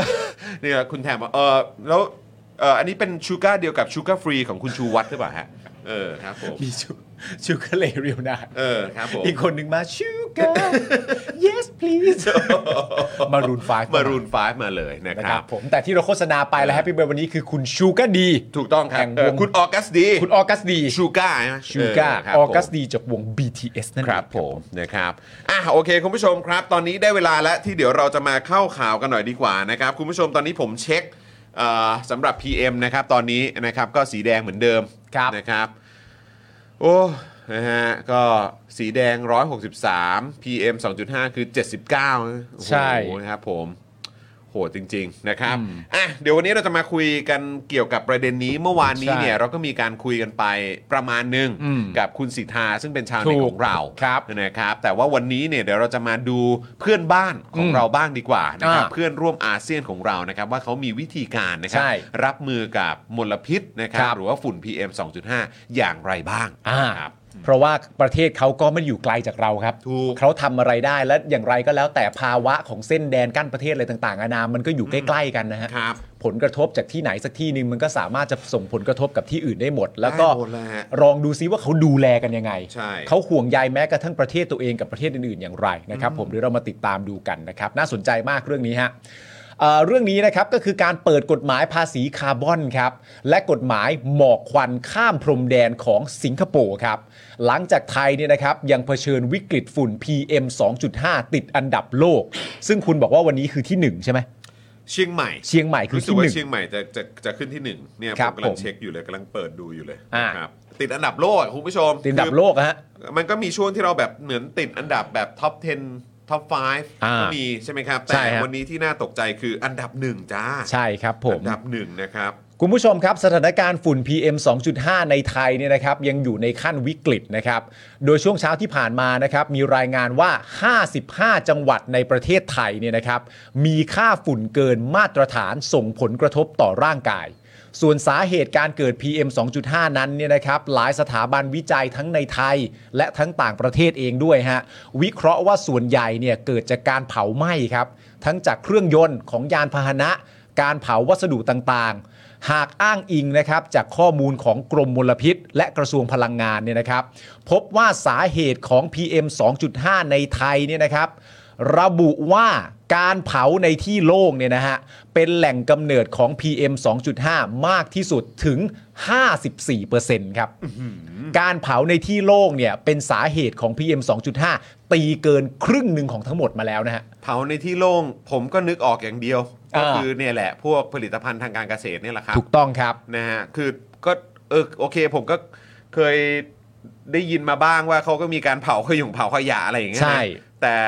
ไอ้เมื่อวานนี้เนี่ยที่เรามีการนำเสนอกันไปอ่ะ ฮะ การลักลอบเผาใช่ไหม อืม ลักลอบเผาอ้อยปะ ใช่ ใช่ไหมฮะ เป็นหลักล้านตันเนี่ย ใช่ มันต้องไม่น้อยแน่นอนละครับ ไม่น้อยฮะ ครับผม อันนี้ก็คืออย่างที่บอกไป 54% ครับ หลังจากประเด็นการเผาในที่โล่งแล้วเนี่ยที่ตามมาเนี่ยก็คือด้วยอุตสาหกรรมการผลิตและก็การขนส่งครับก็เกี่ยวกับเรื่องพลังงานการเผาไหม้ทั้งนั้นนะนะใน ครับ ความเป็นจริงแล้วเนี่ยนะครับ ครับ ย้ำกันอีกครั้งหนึ่งนะครับว่ารัฐบาลประยุทธ์เนี่ยนะครับที่มีจุดเริ่มต้นจากการทำรัฐประหารเนี่ยนะครับเคยประกาศให้เรื่อง PM 2.5เนี่ยเป็นวาระเป็นวาระแห่งชาติที่ต้องเร่งแก้ไขเลยนะฮะแต่ปัจจุบันนะครับยังคงมีร่างพรบเกี่ยวกับการจัดการมลพิษทางอากาศอย่างน้อย 1 ฉบับครับคือร่างพรบที่ชื่อตรงเป๊ะเลยฮะชื่อว่าร่างพรบอากาศสะอาดครับที่เสนอโดยภาคประชาชนไปตั้งแต่มกราคมปี 65 ปีกว่าแล้วครับ ที่ประยุทธ์เนี่ยยังไม่ได้เซ็นอนุมัติ ขณะที่ตอนนี้นะครับหลาย ๆ คนได้พูดถึงกฎหมายการจัดการปัญหามลพิษทางอากาศของสิงคโปร์ครับ เพราะว่าสิงคโปร์เนี่ยนะครับเป็นชาติแรกในอาเซียน ที่ประกาศใช้มาตรการภาษีคาร์บอนครับ หรือที่เรียกเป็นภาษาอังกฤษว่า Carbon Pricing Bill ครับ เมื่อปี 2019 เพื่อแก้ปัญหาสิ่งแวดล้อม และมลพิษทางอากาศในประเทศของเขาเองนะครับผมโดยกฎหมายฉบับนี้นะครับ เดี๋ยวเราควรต้องเรียนรู้นะ ครับ ว่ากฎหมายฉบับนี้ที่ว่าเนี่ยมันมีวิธีการใช้การแล้วมันก็รัดกุมอะไรต่างๆนานาอย่างไรบ้างนะครับ กฎหมายฉบับนี้นะครับ บังคับใช้กับโรงงานอุตสาหกรรมครับ ที่ปล่อยก๊าซเรือนกระจกมากกว่า 25,000 ตันต่อปี มากกว่า 25,000 ตันต่อปีนะครับ โดยอัตราภาษีเนี่ยเริ่มต้นที่ 5 ดอลลาร์สิงคโปร์หรือประมาณ 125 บาท 1 ดอลลาร์สิงคโปร์ก็ประมาณ 25 บาท 26 บาทของไทยนะครับผม ต่อการปล่อยก๊าซเรือนกระจก 1 ตัน และจะปรับเพิ่มขึ้นเป็น 10ถึง15 เหรียญสิงคโปร์ต่อตัน ภายในปี 2030 นะครับ ก็แพงขึ้นอ่ะ แพงขึ้นฮะ ก็คือแบบอ้าวถ้าคุณจะยังดึง ใช่ จะแบบว่า เออ ปล่อยออกมาเยอะแบบนี้คุณก็ต้องจ่ายแพงอ่ะ ถูกต้อง เอาปะล่ะ จาก 5 เป็น อืม 10 แล้วก็เป็น ครับ 15 นั่นแปลว่าในการทำต่างๆ นานาเหล่านี้เนี่ยก่อนที่ราคามันจะปรับขึ้น เขามีห่วงเวลาให้ภาคอุตสาหกรรมเนี่ยปรับปรุงตัวนะฮะ อืม ก่อนที่เราจะเรียกเก็บเยอะขึ้นเนี่ยเขามีช่วงเวลาให้ภาคอุตสาหกรรมได้ได้ปรับปรุงตัวนะครับผม ซึ่งคาดว่าจากการเก็บภาษีคาร์บอนเนี่ยนะครับ จะมีรายได้จากภาษีเนี่ยกว่า 760 ล้านดอลลาร์ครับ และรายได้จากการจัดเก็บภาษีคาร์บอนเนี่ยนะครับ จะนำไปใช้ประโยชน์ในโครงการด้านการปรับปรุง และประสิทธิภาพพลังงานในภาคอุตสาหกรรมของประเทศ ซึ่งแปลว่าการจัดมันอาจจะมีคำถามใช่ไหมว่าโอเค คุณเก็บภาษีคาร์บอนก็จริง โอเค รัฐได้เงิน หลังจากรัฐได้เงินเสร็จเรียบร้อยแล้วยังไงต่อ แล้วทำอะไร แต่ว่าสิ่งที่สิงคโปร์จะทำก็คือว่านำมาใช้ประโยชน์ในโครงการด้านการปรับปรุงประสิทธิภาพพลังงานในภาคอุตสาหกรรมโดยตรง ก็คือเก็บภาษีจากเรื่องอะไร ก็นำมาใช้พัฒนาเรื่องเหล่านั้นโดยตรง อืม นะครับ ผมมันก็จะต่อยอดกันไป ครับ นะฮะซึ่งเงินที่ผมคาดคิดมาเนี่ยจากไอตัว เจ็ดร้อยหกสิบล้านดอลลาร์เนี่ยถ้าคิดเป็นเงินไทยก็ประมาณ 19,000 ล้านบาทเลยนะ ว้าว ที่จะเก็บได้อะ ครับ จากแบบโรงงานอุตสาหกรรมเหล่านี้ ไม่น้อยนะ ไม่น้อยไม่น้อยไม่น้อย เก็บจากเอกชนน่ะ เจ็บเอกชน เนอะ ใช่สำหรับการจัดเก็บภาษีคาร์บอนของสิงคโปร์เนี่ยนะครับจะใช้รูปแบบ Fixed Price Credit Based Mechanism ครับ โดยให้ผู้ประกอบการนะครับซื้อคาร์บอนเครดิตจากองค์กรสิ่งแวดล้อมแห่งชาติสิงคโปร์ หรือว่า National Environment Agency ในราคาคงที่เพื่อมาจ่ายภาษีคาร์บอนแทนการใช้เงินสดครับนะฮะมันจะมีวิธีการในการวนอยู่ในสิ่งเดียวกันน่ะ ครับ ไม่ใช่แบบว่าเอาเงินนี้แล้วไปต่อยอดเรื่องอื่น ก็วนให้เรื่องนี้มันอยู่ในสภาพ ที่มัน อ่ะ ดีที่สุด อ่ะครับผม นะครับผมโดยมีรายงานนะครับว่าแม้การบังคับใช้กฎหมายดังกล่าวเนี่ยนะครับ จะส่งผลกระทบโดยตรงต่อโรงงานอุตสาหกรรมขนาดใหญ่ 30-40 แห่งในประเทศสิงคโปร์ ไม่น้อยนะ ไม่น้อยนะ ครับ แล้วประเด็นเนี้ยเวลาจะพูดคำพูดเนี้ยมันเหมือนคำพูดอะไรรู้ป่ะ เฮ้ย การทำอย่างเงี้ยมันส่งกับส่งผลกระทบต่อทุนใหญ่นะเว้ย อืม เออ เออ ซึ่งส่งผลกระทบจริง ครับ สามสิบถึงสี่สิบแห่งในประเทศสิงคโปร์ อย่างไรก็ดีเขาก็มีกฎหมายออกมาได้ครับนะฮะ คือแล้วก็คืออยากจะบอกนะ คือแค่แบบว่าเพราะมันก็จะมีสลิมไทยใช่ไหมที่ชอบบอกว่าเออ เออ แบบสิงคโปร์ก็ไม่ใช่ประชาธิปไตย เออก็ ใช่ไหมคือแบบว่าเออเขาก็มีเลือกตรงเลือกตั้งแหละแต่ว่าก็เอาตรงๆอ่ะ อ่า เขาก็แบบเขาก็แบบไม่ มันก็มันก็ไม่ได้แบบใช่ไหมเขาก็มันมันก็มีความเป็นเผด็จการอยู่อะ อ่า ใช่ไหม อ่า แล้วก็คือแบบสิงคโปร์เขายังแบบเจริญได้เลยใช่ไหม อ่า คือเขาถึงบอกว่าแบบ อ่า ชอบเอามาเทียบว่าแบบของ อ่า บ้านเราก็เป็นเผด็จการเราก็เจริญได้ อ่า ถ้าเกิดว่ามีผู้นำที่ดี อ่า ผู้นำที่เก่ง อ่า อะไรประมาณนี้ใช่ไหมครับ อ่า แต่ก็ดูสิ อ่า คือเขาทำอ่ะ อ่า แต่บ้านเราอ่ะทำอะไร ไม่จริง ๆ ก็ต้อง กูถามจริง คืออันเนี้ยมันเป็นการต่อสู้แบบนี้เลยนะว่า เออ เออประเทศสิงคโปร์ก็ไม่ใช่ประชาธิปไตยนะ อืม คำถามที่ควรจะถามก็คือว่า อ่ะ แล้วไงต่อ เออ ก็พูดให้ครบสิ เออ ไม่ใช่ว่าเอาแบบ เอาหัวเรื่องมาแบบ ประเทศนั้นก็ไม่ใช่สิงคโปร์นะอ่าหรือแม้กระทั่งพูดประเด็นเรื่องกฎหมายอะไรต่างๆนานาอ่าแม้กระทั่งกษัตริย์อะไรต่างๆนานานั่นดูนนี่ อืม ก็อย่าไปใช้แค่แบบประเทศนั้นก็มีกษัตริย์ เอ นะ อ ประเทศ ใช่ นี้ก็ พู มี ด กษัตริย์ พูดก็ นะ พูดให้มันครบ ใช่ เออ ไม่ใช่ หฮะ ไม่ใช่มาพูดว่าแบบเอ่อณตอนนั้นช่วงที่โควิดหนักๆ ประเทศอังกฤษสามารถที่จะเอ่อมีผู้ติดเชื้อโควิด ได้ประมาณตั้งแต่แบบ 7 0 0 0 0 0 คนต่อวัน โดยไม่ได้พูดถึงเลยว่าการตรวจของเขาเป็นการตรวจเชิงรุก ใช่ และบุกไปถึงพื้นที่ ใช่ อะไรอย่างเงี้ย อืม อย่า พูด มา ไม่ครบ พูดไม่ครบ พูดไม่ครบ อย่ามาบอกว่าเศรษฐกิจบ้านเราดัชนีการเติบโตสูงขึ้นกว่าเดิมนะ แต่ไม่พูดเลยว่าอยู่ที่ โล อะไรอย่างเงี้ยเข้าใจไหมเข้าใจ ก็ ไหเนี่ยแหมละ เนี่ย ก็เนี่ยแหละครับ ก็เลยแบบว่าสิงคโปร์เนี่ย ดูสิเขาก็แบบว่า จะเป็นอุตสาหกรรมจะเป็นทุนอะไรก็ตามเนี่ย มึงก็ต้องแบบว่าดูแลสิ่งแวดล้อม ครับ มึงต้องรับผิดชอบ ครับ เออ ครับเหนื่อยนะเนี่ย ครับผม ตับใหญ่นะเนี่ย ของเราเนี่ยอ่าใช่ฮะคุณเซบีบอกว่าแล้วแล้วไทยเราไม่เผด็จการอ่ะ โคตรของโคตรเผด็จการเลยครับนะฮะ อันนี้ไม่ได้มีข้อถกเถียงนะ ไม่มีข้อถกเถียง เถียง นะ ครั แต่ บ มัน ผม ก็ชอบมีคนนะครับมาแบบว่าดีเฟนต์ความเป็น เออ เผด็จการว่ามันดี อ่า เนาะ ครับผมอ่าอุตสาหกรรมขนาดใหญ่นะครับ 30-40 แห่งในประเทศสิงคโปร์นะครับผม โดยคุณผู้ชมฮะ 30 40 แห่งเนี่ยรวมหลัก ๆ คืออะไรบ้างรู้ไหมฮะ ครับ โรงกลั่นน้ำมันฮะโรงงานไฟฟ้าครับ และก็โรงงานปิโตรเคมีครับ ที่มีส่วนในการปล่อยก๊าซเรือนกระจกเนี่ยนะครับ ในประเทศสิงคโปร์เนี่ยถึงร้อยละ 80 นะครับ และยังส่งผลไปยังภาคครัวเรือน และก็ผู้บริโภคอันเนื่องมาจากต้นทุนการผลิตที่เพิ่มขึ้นของภาคอุตสาหกรรม อย่างไรก็ดีคิดแบบนี้มันก็แบบเฮ้ยแล้วมันจะทำได้จริงเหรอวะ แต่รัฐบาลสิงคโปร์เนี่ยเขาเชื่อว่าแบบนี้ครับ เขาเชื่อว่าการเรียกเก็บภาษีคาร์บอนเนี่ยจะเป็นการกระตุ้นศักยภาพในการแข่งขันทางธุรกิจของผู้ประกอบการในสิงคโปร์ครับ ให้การแข่งขันกันเนี่ยนอกจากแข่งขันกันเพื่อเงินอะไรต่างๆ นานาแล้วเนี่ยยังเป็นการแข่งขันกันเพื่อออกมาตรการรักษาสิ่งแวดล้อมด้วย ที่ไม่เพียงแต่จะเป็นการประหยัดค่าใช้จ่ายภายในองค์กร แต่ยังรักษาสิ่งแวดล้อมไปพร้อมกันด้วย ประเด็นคือมันคืออย่างนี้ครับ ถ้าคุณสามารถจะรักษาสิ่งแวดล้อมภายในองค์กรได้เนี่ยมันมีแนวโน้มสูงมากที่ค่าใช้จ่ายสำหรับบริษัทคุณน่ะมันจะถูกลงไปในตัว ใช่ อยู่แล้ว ใช่ ใจไหมหิ แต่บ้านเราเนี่ย คือบ้านเราเนี่ยผมก็พยายามมองอยู่นะ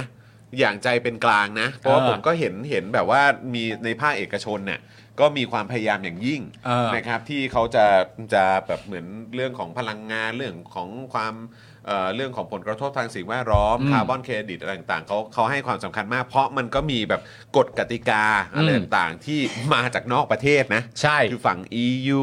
ใช่ไหมครับ หรือว่าแบบเรื่องของเออกฎหมายในการนำเข้าในการส่งออกอะไรต่างๆ ของแต่ละประเทศเนี่ยมันก็มีผลกระทบมาถึงโรงงานต่างๆ ในบ้านเราด้วย ครั เห บ มือนกัน ภาคเอกชน ภาคอุตสาหกรรมในบ้านเราเหมือนกัน ใช่ แต่เราก็ต้องไม่ลืมว่าก็จะให้ทำยังไงล่ะ ในช่วง 8 9 ปีที่ผ่านมาไอ้ภาพของทุนผูกขาดในบ้านเราเนี่ย เออ มันก็มันก็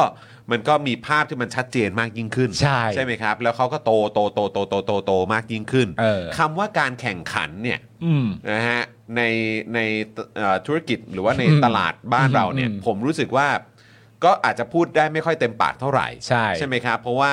เอ่อความรู้สึกของความเป็นทุนผูกขาดเนี่ย เออ หรือว่าทุนขนาดใหญ่ที่มันโตขึ้นโดยเฉพาะหลังรัฐประหารเนี่ย เออ ที่ได้รับผลประโยชน์จากจากหรือว่าได้รับผลดีอ่ะ เออ ใช่ไหมครับ ในการรัฐประหารเนี่ย อืม มันก็ทำให้หนึ่งคำว่าการแข่งขันทางการตลาดหรือว่าในในธุรกิจบ้านเราเนี่ย อืม ผมก็ไม่ค่อยได้เห็นขนาดนั้น อืม ใช่ไหมครับ การกินรวบการอะไรต่างๆ เราก็ อืม เห็นมากยิ่งขึ้น ใช่ แล้วพอมาพูดถึงการแข่งขันในการออกมาตรการรักษาสิ่งแวดล้อมเนี่ย ถูก คือเราเราจะสามารถพูดได้ไหม ว่าเขาว่าเขาเขาจะแข่งกันไหมวะ เขาเขาเขาก็เขาก็มีหน้าที่และความจำเป็นที่ช่วยไม่ได้ต้องแข่งกัน อ่าใช่ ถ้าเกิดว่ารัฐบาลเนี่ยออกกฎออกมา ใช่ไง มันก็เป็นที่หลีกเลี่ยงไม่ได้ และ ครับ กฎมันก็ต้องเป็นที่ยอมรับด้วย เพราะว่าประเด็นคือกฎมันเพื่อการดูแลสิ่งแวดล้อมอะ อืม และสิ่งแวดล้อมนะตอนนี้ก็ไม่ต้องบอกไปไหนไกล เพราะว่าเปิดแอปมาแล้ว คือจริง ๆ นะตอนนี้มันคือดูด้วยตาเห็นนะดูด้วยตาเห็นฝุ่นอะ เออ เปิดประตูบ้านมาก็ดูด้วยตาเห็นฝุ่นแล้วอะ ขับรถอยู่บนโทเวทางด่วน หรือว่าบนท้องถนนนะ ใช่ มองทะลุไปเพื่อให้เห็นแบบว่า เป็นแบบเดฟอะเดฟอะ ใช่ ไอ้เหี้ยกูกูเห็นแต่มอก ไม่แล้วมันคือนี่คือภายในความคิดนะคะสำหรับเอ่อใครก็ตามที่มีลูกเล็กอะ่ะ โอ้ย แล้วคุณมีลูกลูกเล็กที่เป็นเป็นภูมิแพ้อะ โอ้ สมมติคุณมีลูกเล็กอะ่ะ แล้วลูกเป็นภูมิแพ้อะมันกลายเป็นว่าณตอนเนี้ยมันไม่ใช่แค่การที่ว่าคุณจะแบบว่าเอ่อเวลาจะตากผ้าแล้วดูฝนตกอย่างเดียวอะ่ะไม่ได้แล้วนะ คุณต้องดูด้วยว่ามีฝุ่น เพราะว่าเสื้อผ้าเหล่านั้นที่คุณตากผ้าลูกหรือผ้าปูเตียงลูกอะไรต่างๆนานา มันก็จะกลายเป็นสิ่งที่ไปปูแล้วลูกคุณนอนซุกอยู่อ่ะ ใช่ แล้วมันมีผลกระทบแน่ๆอะนี่คือพูดในฐานะแบบลูกที่ยังอยู่บ้านนะ แล้วเด็กที่ต้องไปโรงเรียนนะ ใช่ คุณผู้ชมคือแบบข่าวของคุณหมอท่านนั้นนะครับ ที่ อืม ที่ที่เป็นที่ตรวจพบว่าเป็นมะเร็งอะ่ะทั้งทั้งที่ไม่ได้สูบบุหรี่แต่ว่าอยู่ในพื้นที่ที่มี PM สูงใช่ไหม อืม มาแทบจะตลอดทั้งชีวิตไหม ใช่ เออ นะครับ คือคุณผู้ชม เราจะใช้ชีวิตยังไง โดยที่เลี้ยงลูกอะ่ะ อืม เราจะเลี้ยงลูกยังไงดีอะ่ะ อืม ในลักษณะที่ว่าลูกเราอะ่ะ ลูกเล็กของเรามีโอกาสโตขึ้นไป แล้วอาจจะป่วยได้แบบนั้นน่ะ ใช่ แล้วอันนั้นคืออายุน้อยนะ อืม อันนี้คือผมเชื่อว่าน่าจะอายุ 20 ต้นๆนะ ใช่ ใช่ไหมครับ อืม แล้วคือแบบเฮีย อืม คือแล้วไอ้คนที่แม่งมีส่วนเกี่ยวข้องอะเกี่ยวกับเรื่องการเผาต่าง ๆ เนี่ย อืม ไม่ว่าจะเป็นคนลงมือเผาเอง เพราะว่าก็คือแบบเอ้ยมันมีความมันอาจจะบอกว่าเอ้ยก็เพื่อให้ได้กำไรมากยิ่งขึ้น เออ หรือว่าเจ้าหน้าที่ของรัฐที่มีส่วนที่จะต้องดูแลเรื่องอะไรพวกนี้ เออ เอ่อพวกทุนที่เกี่ยวข้องกับการเผาต่างๆ เหล่านี้ อืม เพราะต้องการได้อะไรที่มันราคาถูก อืม หรือว่าเออแบบว่าก็ให้ได้ของเยอะด้วย อืม เอออยากได้มากก็แหลกไปแลกกับเงินเท่านั้นเท่านี้ อืม เออแต่ก็คือแบบว่ามันตามมากับ แล้วก็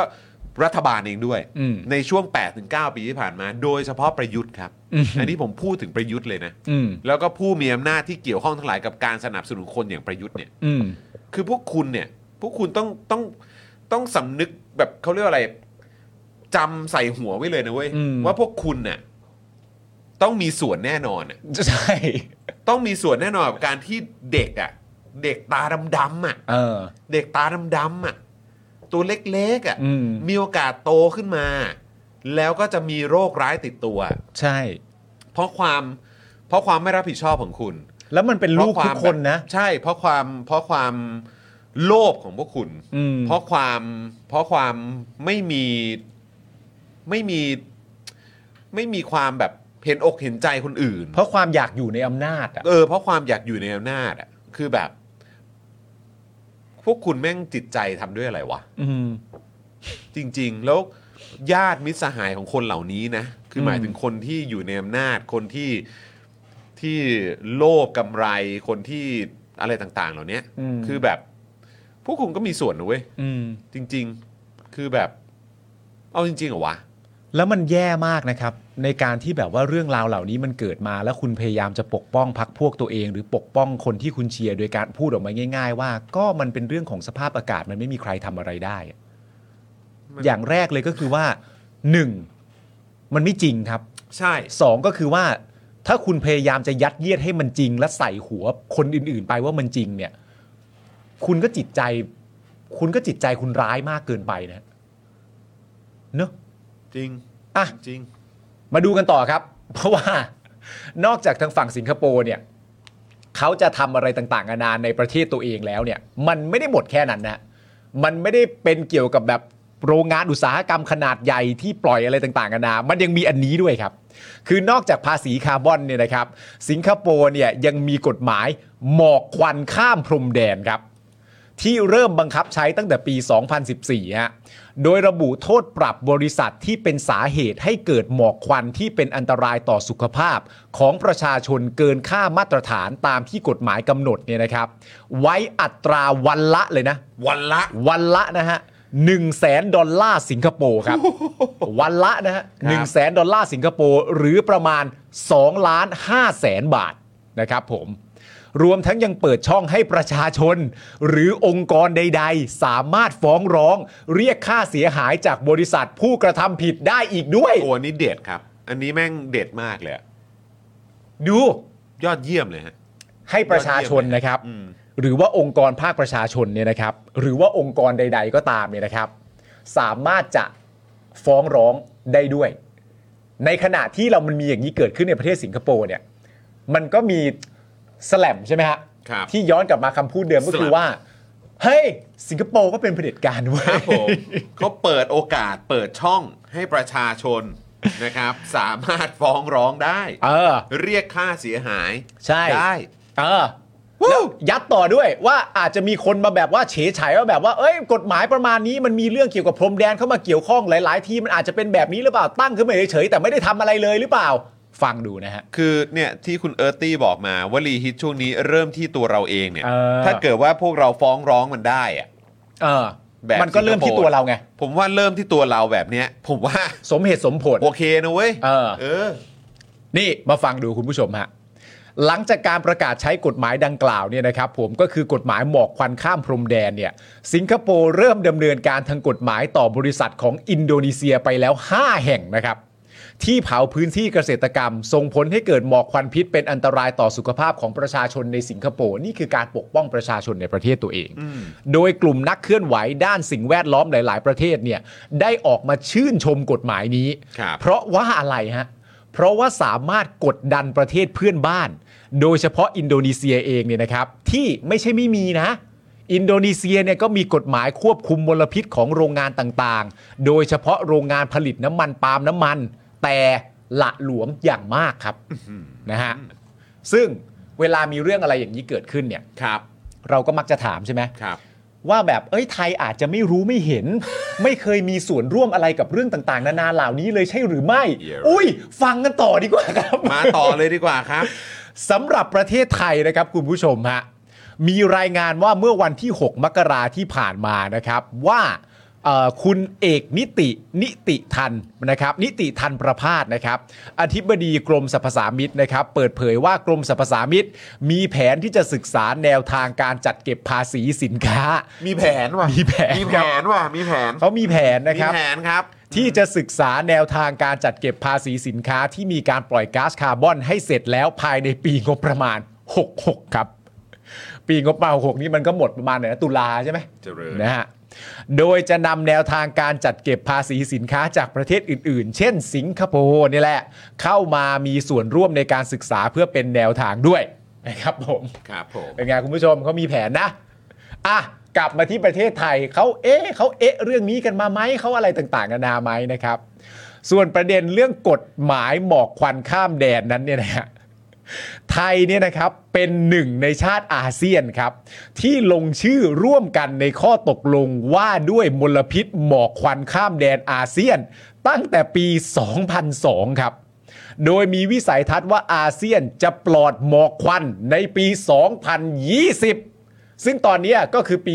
2023 นะครับ แต่ปัญหาเรื่องหมอกควันก็ยังอยู่กับเราอย่างต่อเนื่องเลยทีเดียวครับ คุณผู้ชมครับ อ่ะก็เดี๋ยวจะเอาภาพนี้ให้คุณผู้ชมดูหน่อยละกันนะครับ เดี๋ยวเดี๋ยวอาจารย์แบงค์เอา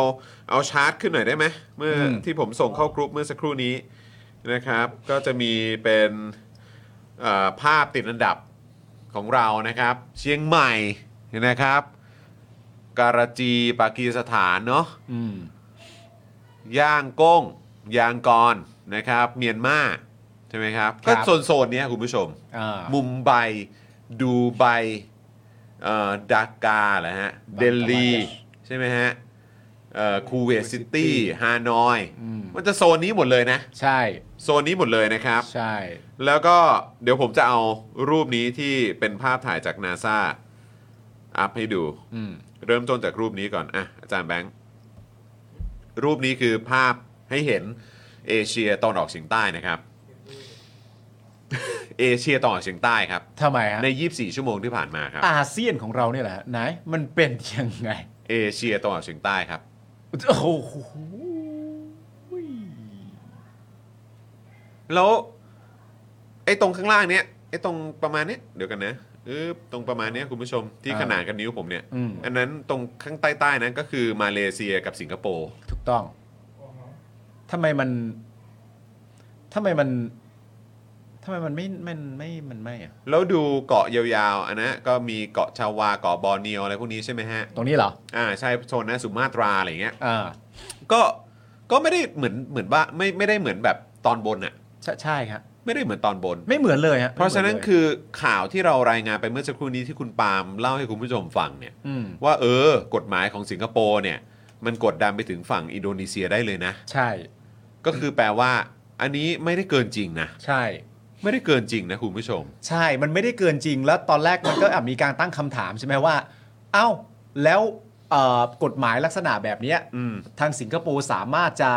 เอ่อมีการฟ้องร้องกันจากภาคของประชาชนและภาคเอกชนไปยังอีกประเทศหนึ่งได้เลยเหรออ อืม คำตอบก็คือได้ครับ เพราะว่าเขาลงนามร่วมกันนะฮะ อืม มันก็ต้องได้อะครับ ครับ แล้วก็อันนี้ก็คือภาพที่ผมซูมเข้าไปให้เห็นประเทศไทยนะครับ พม่า กัมพูชา ลาวแล้วก็เวียดนามนะครับ อีกภาพหนึ่งที่ผมส่งไปเมื่อสักครู่นี้ ครับ นะครับ คุณผู้ชม ก็เอาให้เห็นใกล้ชิดเข้ามาอีกนิดนึง อืม นะครับว่ามันรุนแรงขนาดไหนนะครับ แล้วดูสิ ดูดูดู คือมันอะไรขนาดนี้วะเนี่ย เออง งจริง ๆ เลยนะเนี่ยนะครับ เต็มแป๊ด และอัปเดตนิดนึงนะครับ เมื่อสักครู่นี้นะครับน้ำนิ่งส่งเข้ามาให้บอกว่าประยุทธ์เพิ่งตอบคำถามนักข่าวเรื่องฝุ่น PM 2.5 ว่านายกเห็นใจ แต่ขอให้มองภาพรวมที่ทำให้เกิดความเสียหาย ซึ่งจะบอกว่ารัฐบาลไม่สนใจ PM 2.5 ไม่ได้ เราทำทุกปี บางปีลดลง บางปีก็เพิ่มขึ้น ต้องดูว่าเพิ่มขึ้นจากตรงไหนและต้องแก้จุดนั้น เนี่ยมึงต่อทำเฮี้ยอะไรครับ ตอบแบบนี้ตอบทำเฮี้ยอะไรครับ เหมือนตอบว่า ผมทำอะไรมาตั้งเยอะ ไปดูเอาสิว่าผมทำอะไรบ้าง ตอบทำเฮี้ยอะไรครับ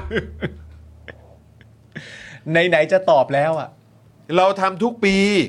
บางปีลดลงบางปีเพิ่มขึ้น ไปดูว่ามันเพิ่มขึ้นจากตรงไหนและต้องแก้จุดนั้น มึงตอบทำเฮียอะไรไร้ค่าจริงๆอะ่ะโดยเฉพาะการทำการเกษตรแบบเผา ต้องขอร้อง เออ ต้องขอร้อง อ่ะขอร้อง แล้วกูขอร้องให้มึงไม่ทำรัฐประหารมึงขอมึงทำไหม ฮะ กูขอแล้วอ่ะ กูขอร้องมึงไม่ทหารมึงเลิกทำรัฐประหารได้ไหมมึงก็ทำ กูขอร้องให้มึงเดินไปติดคุกวันนี้เลยได้ไหม คือมึงคิดดู ขนาดมันระบุไว้ในกฎหมายว่าคนทำรัฐประหารน่ะ มันต้องโดนประหารชีวิตอ่ะ เออ ไอ้เฮียที่ไหนก็ไม่รู้มึงยังทำเลย แล้วไอ้คนทำรัฐประหารไปขอร้องคนอื่นเนี่ยนะ เออ ขอได้ไหม ผมไม่อยากใช้กฎหมาย มึงไม่อยากใช้กฎหมาย หากใช้กฎหมาย ก็ผิดกฎก็ผิดกฎหมายหมด เอ้า ผมไม่อยากใช้กฎหมาย หากใช้กฎหมายก็ผิดกฎหมายหมด และมีปัญหาหมด ไม่อยากให้ใครเดือดร้อนใคร แล้วประชาชนล่ะ ที่เสี่ยงจะเป็นมะเร็งกันทั้งประเทศอยู่ตอนเนี้ย ไม่อยากให้ใครเดือดร้อนแต่ต้องนึกถึงคน คุณภาพชีวิตคนอื่น และสุขภาพคนอื่นด้วย อากาศเป็นพิษ ไม่ใช่รัฐบาลไม่สนใจอะไรเลย พูดแบบนี้ไม่ได้ มึงพูดอะไรของมึงเนี่ย ไม่คนที่พูดแบบนี้ไม่ได้คือมึง เออ มึงอ่ะคือคนที่พูดแบบนี้ไม่ได้ไอ้ตูมึงอ่ะมึงคือคนเดียวเลยนะ ตอนนี้ที่พูดแบบนี้ไม่ได้อ่ะแล้วมันแปลความหมายว่าอะไรวะ จะมาว่าเราไม่ได้เราทำอยู่ จะมาโทษรัฐบาลนี้ไม่ได้ว่าเราทำอยู่ ก็ถ้ามึงเป็นหน้าที่ของรัฐบาลนี้ที่มึงทำอยู่ แล้วมึงทำอยู่แล้วได้ผลประมาณเนี้ยแล้วทำไมถึงว่าไม่ได้วะ ทำไมมึงเป็นคนหนอแหนได้มากมายขนาดนี้วะ เฮียเนอะ กูอึ้งกับคนอย่างมึงจริง ๆ นะ จริง มึงนี่มันสุด ๆ ของประเทศไทยแล้วนะจริงๆนะ ๆ โห คือแบบ คือเออแม่งยิ่งย้ำแม่งยิ่งชัดเนอะว่าคนที่มาจากรัฐประหาร และคนอย่างเงี้ยคนอย่างเงี้ยคือคนที่มีคนกลุ่มหนึ่งณตอนนั้นที่แบบเชียร์คนที่ตอบปัญหาประเด็นหรือของมลพิษอากาศอะไรต่าง ๆ นานาว่า เราทำอยู่จะว่าเราไม่ได้นะ เนี่ยโหู โห คุณผู้ชม คือแบบ เฮีย สลิมที่แบบนั่งฟังอยู่กับเนี่ย แฟนรายการ Daily Topic เนี่ย หรือคนที่ได้ยินเทปนี้หรือกำลังนั่งดูเทปนี้ผ่านๆอยู่เนี่ย แล้วเป็นคนที่สนับสนุนประยุทธ์จันทร์โอชา เออ คือแบบ พวกคุณเป็นอะไรวะ อย่างแรกคือมึงซวยอ่ะ ไม่แล้วคือแบบกูถามจริง คือมึงจะเอาแบบศักดิ์ศรีของมึงอะตรงที่ว่าแบบกูผิดไม่ได้อะ เออ เพราะกูเชียร์ถูกคนน่ะ กูเชียร์ประยุทธ์อะกูเชียร์ลุงตู่อะแม่งคือแม่งแม่งแบบแม่งใช่ที่สุดแล้วมันคือสิ่งที่ถูกต้อง อืม คือมึงเอาศักดิ์ศรีมึงมาแบบมายึดติดกับอะไรแบบนี้เนี่ยนะ ไม่แล้วศักดิ์ศรีมึงอะทำลายทุกอย่างไปเยอะมากเลยนะ ใช่ กับการยึดศักดิ์ศรีตัวเองว่า เอ้ย กูผิดไม่ได้ พอกูผิดไม่ได้เสร็จเรียบร้อย ประยุทธ์ต้องดีเท่านั้นน่ะ โอ้ ตอบคำถามแบบนี้ก็พร้อมทันที คือมันน่าเศร้านะเว้ย ที่ประยุทธ์ตอบคำถามแบบนี้อ่ะ แล้วในขณะเดียวกันมีคนกลุ่มหนึ่งที่สามารถจะพูดได้ตามทันทีว่า เออจริงด้วยว่าไปโทษเขาก็ไม่ถูก มันมีอ่ะ ไอ้เหี้ย ประเทศชิบหายก็เพราะแม่งจริงอะแล้วก็ และใน ที่ ความเป็นจริงนะ ถ้าสมมติว่าเอาในตักกะเดียวกันน่ะถ้าอย่างเงี้ยยังโทษไม่ได้อ่ะจะรัฐบาลไหนรัฐบาลเก่ารัฐบาลหน้าเนี่ย ถ้ายึดตักกะเนี้ยมึงอย่าได้มีหน้าไปโทษใครอีกเลยนะถ้าอย่างเงี้ยยังโทษไม่ได้เนี่ย ที่ผ่านมามึงอย่าโทษใครและต่อไปนี้มึงโทษใครก็ไม่ได้แล้วนะ คือก้มหน้าก้มตาเลือกตั้งกันอย่างเดียวหลังจากเลือกตั้งแล้วโทษใครไม่ได้แล้วนะ บัดซบมากเลยนะ ซึ่งมึงก็ไม่ได้คิดอย่างนั้นหรอก เนอะไอ้เหี้ย สุดจริง คนอย่างนี้ก็มี อ๋อ บอกให้เชิญมาสักคนมาเป็นชาวเน็ตนะฮะ จะได้รู้ เชิญใคร ความ เนี่ย คิดเขา เชิญเมื่อกี้เชิญเมื่อกี้รายการแล้วอะ เออ แล้วจะมาไหม แนะนำรายชื่อหน่อยฮะเชิญใครดี เออ คนที่เขาจะมาครับ เราก็มีจะเชิญไปนะคุณผู้ชม ล่าสุดเนี่ยเราได้เกิดความพยายามใหม่ ก็เลยเชิญไปรายชื่อหนึ่ง ครับ แต่ว่าเขาไม่มา นะฮะเขาไม่มาก็ไม่เป็นไรนะครับผม เออ เขาเขาไม่มาเราก็ แบ แบบ บ มาเนอะ เราก็ได้แต่แปลกใจ เออ นั่งคุยกันว่าแบบ เชื่อไหมไม่มาวะ เออ ออกจะดูแบบจัดหนักจัดเต็ม ออกจะ ดู จัด แบบไม่ หนั มีความ จัด กังวล เต็ ไม่มีความกลัวอะไรทั้งสิ้น ตอบโต้ตอบได้อะไรอย่างเงี้ยแต่ว่าพอไม่มาแปลกใจ อืม อย่างนี้แต่เราก็เราไม่ได้หมดความพยายามนะฮะ ครับ เออแค่อยากจะบอกว่าเราก็พยายามอยู่ เอออ่ะคุณผู้ชมมาอีกหนึ่งข่าวดีกว่านะครับ อ่า อันนี้ก็เป็นอะไรเมาส์ๆกันนะนะคุณผู้ชมนะครับก็คือ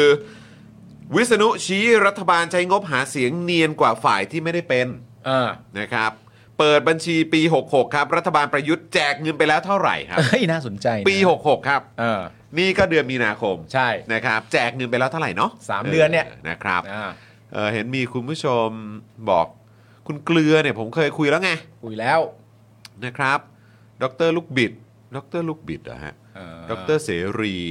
นะฮะ อ่า เออจะมาไหมอะ เออ นะครับเอ่อมีใครอีก พี่แดกก็เคยคุยแล้ว คุยแล้ว เออนะครับแล้วพี่แดกเป็นรัฐมนตรีอยู่เออนะครับ พี่แดกไม่มี าหรอกช่วง ไม่ นี้ มีอะไรต้อง ช่ คุย นี้ มากกว่านี้แล้ว เออ พี่แดก ครับผม ทำงานแข่งขัน ใช่นะ นะ ค ครัรับบ ผม เชิญประยุทธ์นี่ไม่ต้องพูดถึงครับ เชิญตั้งแต่ก่อนแม่งยึดอำนาจอีกครับ ฮะ แม่งก็ไม่มา ใครเชิญก็ไม่ไปฮะป ค ระ รับ ยุทธ์ ผ อะ มนะฮะอ่ะเอ่อวิษณุเครืองามนะครับ ยืนยันว่าคอรมอเนี่ยยังมีอำนาจเต็มทุกอย่าง เพราะยังไม่ได้ประกาศยุบสภา หลังถูกนักข่าวถามว่าที่คอรมออนุมัติเพิ่มเงินให้อสม และอสส เป็นเพราะใกล้เลือกตั้งหรือไม่ วิษณุเนี่ยก็บอกด้วยนะครับว่าสำหรับการให้คำมั่นสัญญานั้นเนี่ยคือการแลกกับคะแนนเสียง คนที่เป็นรัฐบาลได้เปรียบตรงนี้ เอ้า โอเค คือ ก็จะได้เก็บไว้เป็นบรรทัดฐานนะครับ เออ จะได้เก็บไว้เป็นบรรทัดฐานนะครับ เออ นะฮะ คือมันหมายถึงว่ามันหมายถึงคำพูดว่าก็มันช่วยไม่ได้ก็เขาได้เป็นรัฐบาลอ่ะ อืม พอเป็นรัฐบาลดั้งเดิมก่อนจะเป็นการเลือกตั้งใหม่ มันก็ได้เปรียบกันตรงนี้แหละ อย่างนี้เหรอก็ได้ไว้ก็ได้นะ ก็ได้นะ แต่ว่าเอาไว้เป็นบรรทัดฐานได้ไหมอะ ครับ แบบไอ้ยรัฐบาลเดิมมันก็ได้เปรียบตรงนี้แหละ ครับ เออเขาก็จะเร่งทำอะไรแบบนี้แหละอย่างเงี้ย ครับ เออ เพราะทำอะไรได้แนบเนียนกว่า นั่นนะคนที่ไม่ได้เป็นรัฐบาล นั่นนะนะครับ ไม่เช่นนั้นรัฐบาลจะทำอะไรไม่ได้เลย อืม ซึ่งมันไม่ใช่ แม้จะเดินทางไปต่างจังหวัดไปราชการได้ประโยชน์จากการหา เอ้ย จาก จากคะแนนเสียงก็ถือได้ว่าได้ประโยชน์ตรงนี้ตามมาด้วย แสบเนอะอันนี้ โอเค ผมยอมรับเลยนะครับ ว่าคุณวิษณุแสบมาก ครับ ผมก็ไม่เคยคิดเหมือนกันนะ ว่าจะมีใครตอบแบบนี้ ได้ ยกเว้นคุณวิษณุคนเดียวเท่านั้นนะ ก็ต้องเป็นองค์วิษณุเนี่ยแหละครับ ผมไม่เห็นว่าประยุทธ์จะตอบอะไรแบบนี้ได้ ครับ ผมไม่เห็นว่าประวิทย์หรือแม้กระทั่งใครก็ตาม ผมไม่เห็นว่าแดกจะตอบอะไรแบบนี้ได้ ครับ การที่ตอบอะไรลักษณะแบบนี้ออกมาได้เนี่ย สงวนไว้สำหรับวิษณุเท่านั้น โอ้โหเขาเนียบทุกอย่างฮะ การที่สามารถตอบเรามาได้เลยว่า เหมือนอารมณ์แบบไม่บิดพริ้ว ครับ ไม่พลิกแพลง เออ ตอบมาตรงๆเลยว่า มันก็เป็นอะไรประมาณอย่างเงี้ยแหละ เพราะว่ามันเป็นรัฐบาลเดิมไง เออ เออพอใกล้หาเสียงมันก็ทำอะไรต่างๆนานาแบบนี้ได้ เพราะมันเป็นการทำที่เรียกว่าต่อเนื่อง ส่วนคนที่เป็นฝ่ายค้านอยู่นะตอนนี้ มันไม่สามารถไปอนุมัติงบอะไรต่างๆนานาได้ มันก็มีเรื่องพวกนี้เข้ามา เพราะฉะนั้นมันก็เป็นเช่นนี้เอง บางทีมันก็ช่วยไม่ได้ เออ ต้องวิษณุเท่านั้นฮะ ครับผม ต้องวิษณุเท่านั้นจริง คนเนียบเนียบๆฮะคำพูดก็เนียบเสื้อก็เนียบฮะ ๆ เสื้อกันเนียบนะครับผม นะฮะ เขาเป็นอะไรนะในท้องอะไรเขาเป็นอะไร เออเขาเป็นอะไรนะเขา จำไม่ได้ เขาต้องฟอกหรือเขาต้องอะไรสักอย่าง จำไม่ได้แล้วกูก็ไม่ได้สนใจ เอ มาก อ ด้วย เหมือน เหมือนกัน เออครับผมอ้าวเมื่อกี้คุณพวงรัตนานะครับนะฮะ เออ ซูเปอร์แชทมา 700 บาทนะครับ ขอบพระคุณนะครับ ขอบคุณครับ แด่รายการข่าวคุณภาพโอ้โหขอบคุณมาก ขอบคุณ นะ มา ครับกครับ นะฮะเราก็พยายามทำให้เต็มที่นะครับ แล้วก็เห็นเอ่อเมื่อตอนช่วงต้นรายการก็มีใช่ไหมฮะเออนะครับต้องขออภัยนะครับ พอดีเมื่อกี้อาจจะแบบเข้มข้นกับกับเนื้อหา ใช่ PM 2.5 อยู่ ใช่ นะครับ แต่ขอบคุณด้วยนะครับ ขอทรายอีกครั้งนะครับนะฮะครับผม ขอบคุณ นะรั มากๆนะเฮ้ยมีคนแนะนำเป็นคุณฟิล์มนะ คุณฟิล์มนะฮะ คุณฟิล์ม เออว่า คุณฟิล์มรัชภาคที่ขี่มอไซค์ ไม่ใช่ คุ ไม่ ณ ใช่ ฟิล์มรัฐภูมิ พี่ฟิล์มรัฐภูมิ ฟิล์มรัฐภูมิ เออ ผมว่าผมเชิญได้นะพี่ฟิล์มอะ เออจะมาไหม เออ ก็น่าสนใจนะ เพราะคุณฟิล์มอ่ะผมเคยเล่นละครกับคุณฟิล์มโดยที่มีเป็นละครที่คุณฟิล์มเป็นผู้จัดด้วยนะ อ๋อเหรอฮะ เออ และคุณฟิล์มก็เป็นพระเอกด้วยนะ โอ้โห เออ โอเค ใช่ เอออ่ะอ่ะอ่ะ คุณปั้นจันนะฮะโอ้โหจะมาไหมอะช่วงนี้ คุณปั้ นะ น จะ จัน กลมหน้ากลมตาทำงานอยู่ ใช่ นะครับ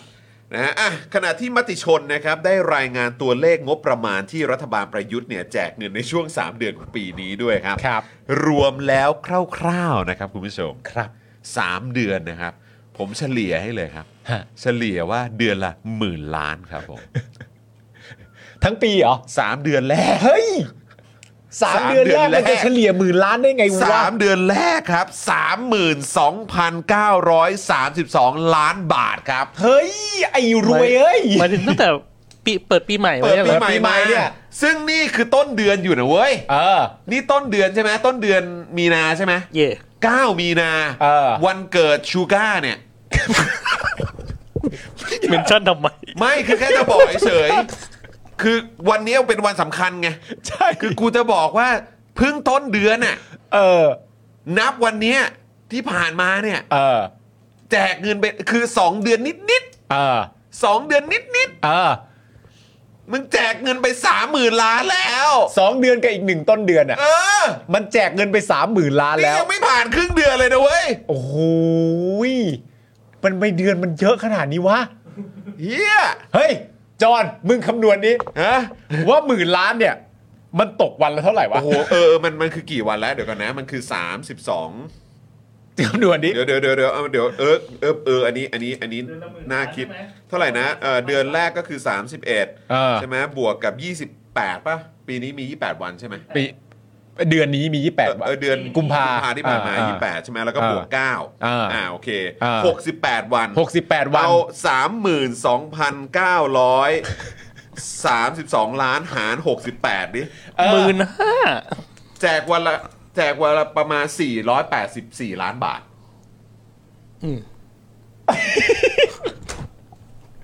ประยุทธ์แจกเงินวันละ 480 ล้านบาท รัฐบาลประยุทธ์ ตื้อตื้อตื้อตื้อตื้อตื้อตื้อครับนั่นแหละฮะคุณผู้ชมนะฮะ มึงคำนวณว่ากี่วันนะ 68 วัน โอ้โห แล้วพอครบสามเดือนเต็ม โอ้โหโอ้ไอ้รวยเอ้ยไอ้รวย โอ้ยครับผ โอ้ ม ไอ้รวยเอ้ย ครับผม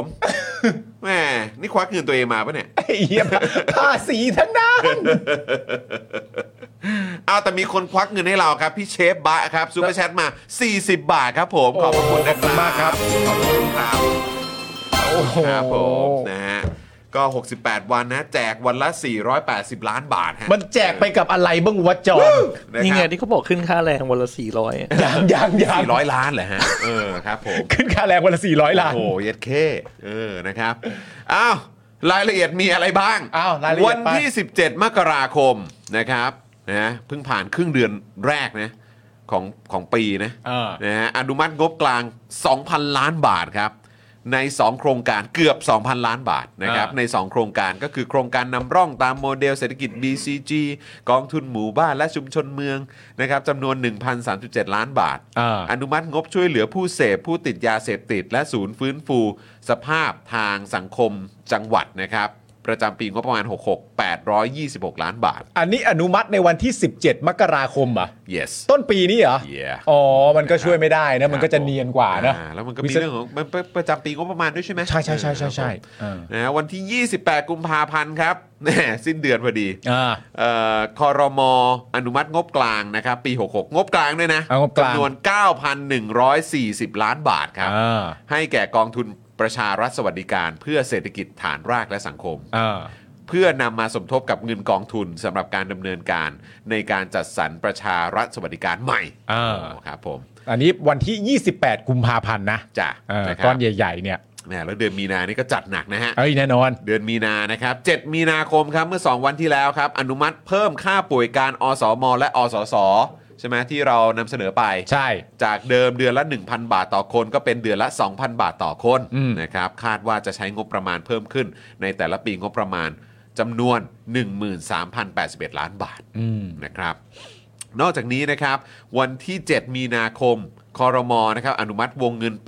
8,117 ล้านบาท เพื่อก่อสร้าง ปรับปรุงซ่อมแซมถนน แหล่งกักเก็บนะกักเก็บน้ำนะครับโอ้ยนี่คือมึงจะมาซ่อมตรงหน้าบ้านกูไหม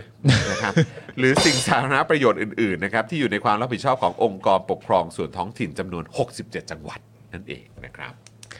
อ๋อ เป็นคุณอยู่ในความรับผิดชอบขององค์กรปกครองส่วนท้องถิ่นเหรอ ครับ หกสิบเอ็ดจังหวัดเลยเหรอ 67 จังหวัด เชี่ยได้ใจว่ะ แต่กูว่าไม่น่ารวมกทม อ๋อไม่รวมหรอก เออนะครับ แม่งได้ใจว่ะ นะฮะ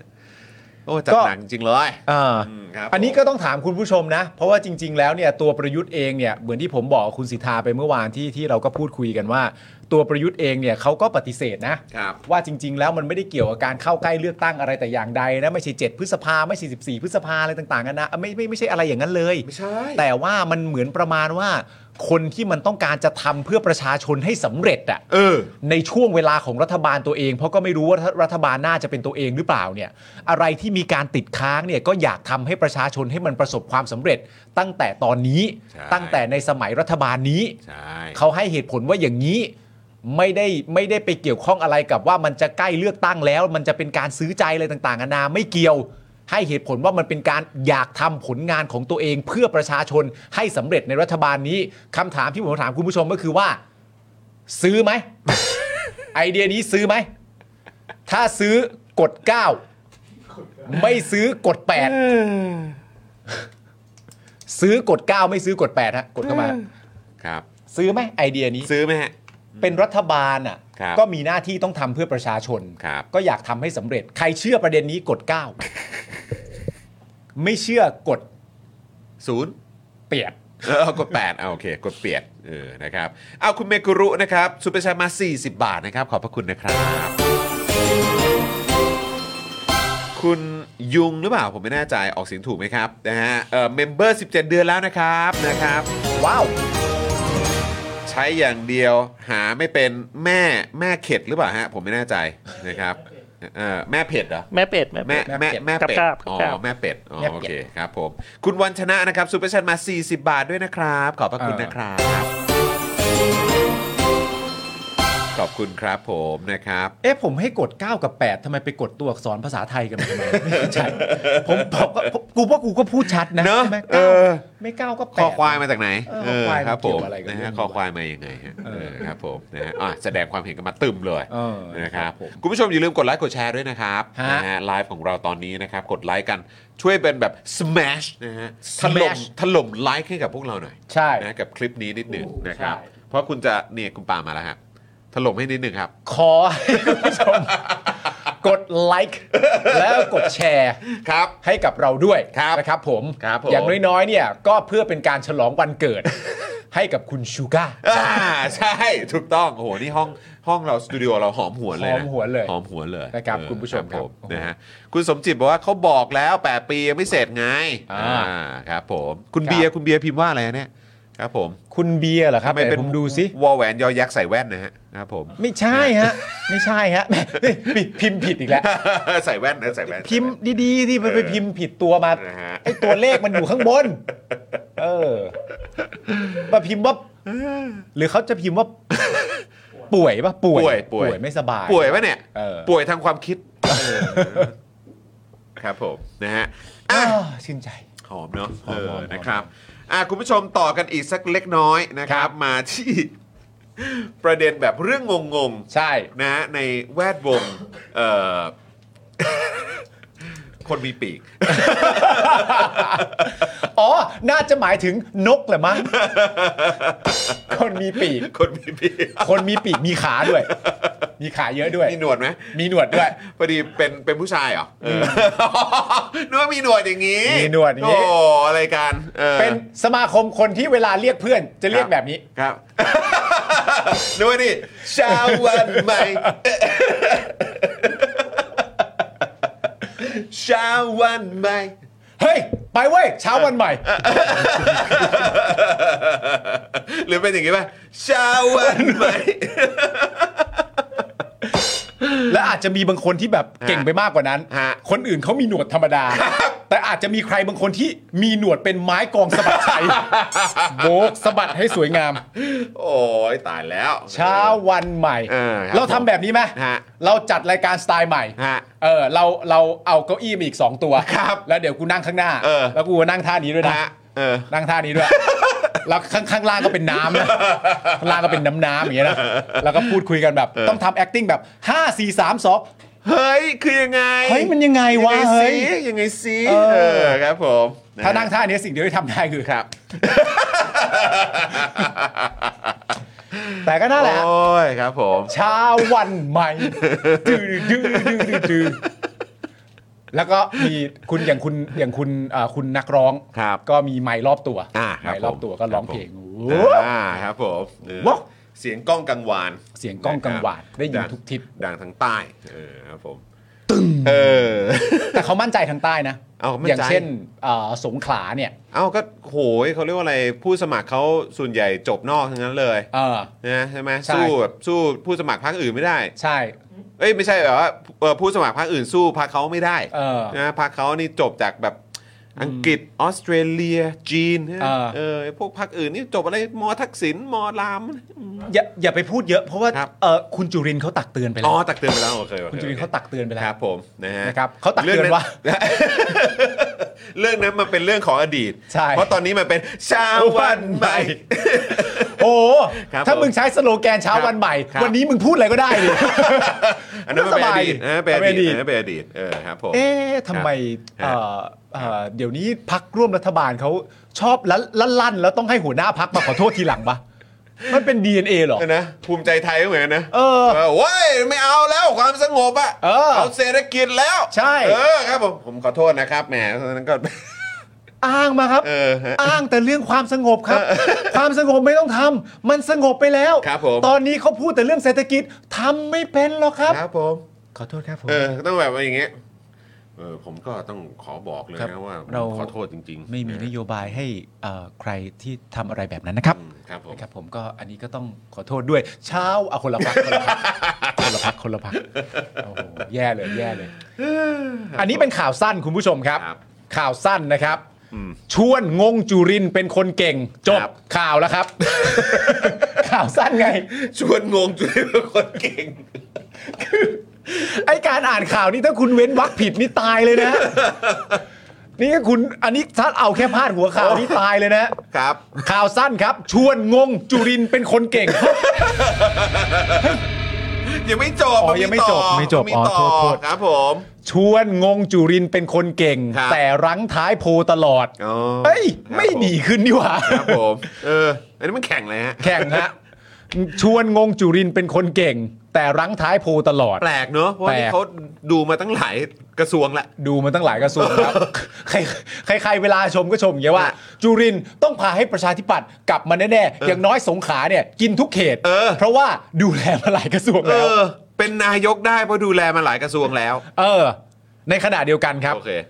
คุณอภิสิทธิ์เวชชาชีวะครับ ยังไงฮะพี่มาร์ค เขาบอกงี้เลยนะฮะ ครั ว่า บผม ประชาธิปัตย์เนี่ยถ้าจับมือกับก้าวไกลเนี่ยจะเป็นฝ่ายค้านที่น่าเกรงมะขาม ไม่น่าเกรงขาม หน้าม าก เกรงขามเลยแหละ น่าเกรงขามมาก ผม ถ้าประชาธิปัตย์จับมือกับก้าวไกลแฮจูจ้าจ้า โอ้โห เออ ครับ แต่ว่า จริง ๆ ก็ต้องยอมรับนะฮะว่าตัวคุณอภิสิทธิ์เขาก็พูดถูกนะฮะอันหนึ่งที่น่าสนใจก็คือว่าเออไม่มีฝ่ายค้านที่ไหนเขาจับมือกันเป็นฝ่ายค้านหรอก อ๋อนะครับ ใช่ใช่ใช่ใช่ใช่เออ มันก็เหลือยังไงก็เป็นอย่างนั้นนะครับ ครับ ผม อืม อ่ะคุณชวนหลีกภัยเนี่ยนะครับ อันนี้พูดเลยนะ คุณอภิสิทธิ์พูดอย่างนี้นี่ใครเป็นแฟนก้าวไกลนี่เข้ามาพิมพ์เยอะๆเลยนะ ครับ เห็นด้วยหรือเปล่า อ่ะเออ แสดงความเห็นกันหน่อย แสดงความเห็นกันหน่อยว่า แสดง ใครเป็น ความเห็นหน่อย ใครเป็นแฟนก้าวไกลหรือที่เขาชอบเรียกว่าพวกอะไรนะ พวกติ่งส้มเนี่ย เออ เออ ใช่พวกเอ่อส้มส้มส้มเน่าอะ พวกส้มเน่าอ่ะ ส้มเน่า เออ ใช่ไหม พวกติ่งส้มเนี่ยออกความเห็นกันหน่อยว่า ติ่งส้มเน่าเออออภิสิทธิ์พูดแล้วแบบเฮ้ย พวกสลิมเฟสสองอะ เฟรมสอนเพราะว่า เขาบอกว่า เออ หรือว่ายังไงหรือเขาอยู่ด้วยกันได้เพราะเขาเป็น อันนั้นสลิมเฟสแรกอะอันนี้สลิมเฟสสอง ไม่รู้ไง อ๋อครับผม ต้องแสดงความคิดเห็นด้วย ต้องไปถามใครไหม ต้อง เ ไม่รู้ เขาน่าจะรู้ดี ไม่รู้ เอ้ยเขาไม่รู้เขาจะอธิบายหรือเปล่า เดี๋ยวลองดูอาจจะมีคอนเทนต์อาจจะมีคอนเทนต์ เช้าวันใหม่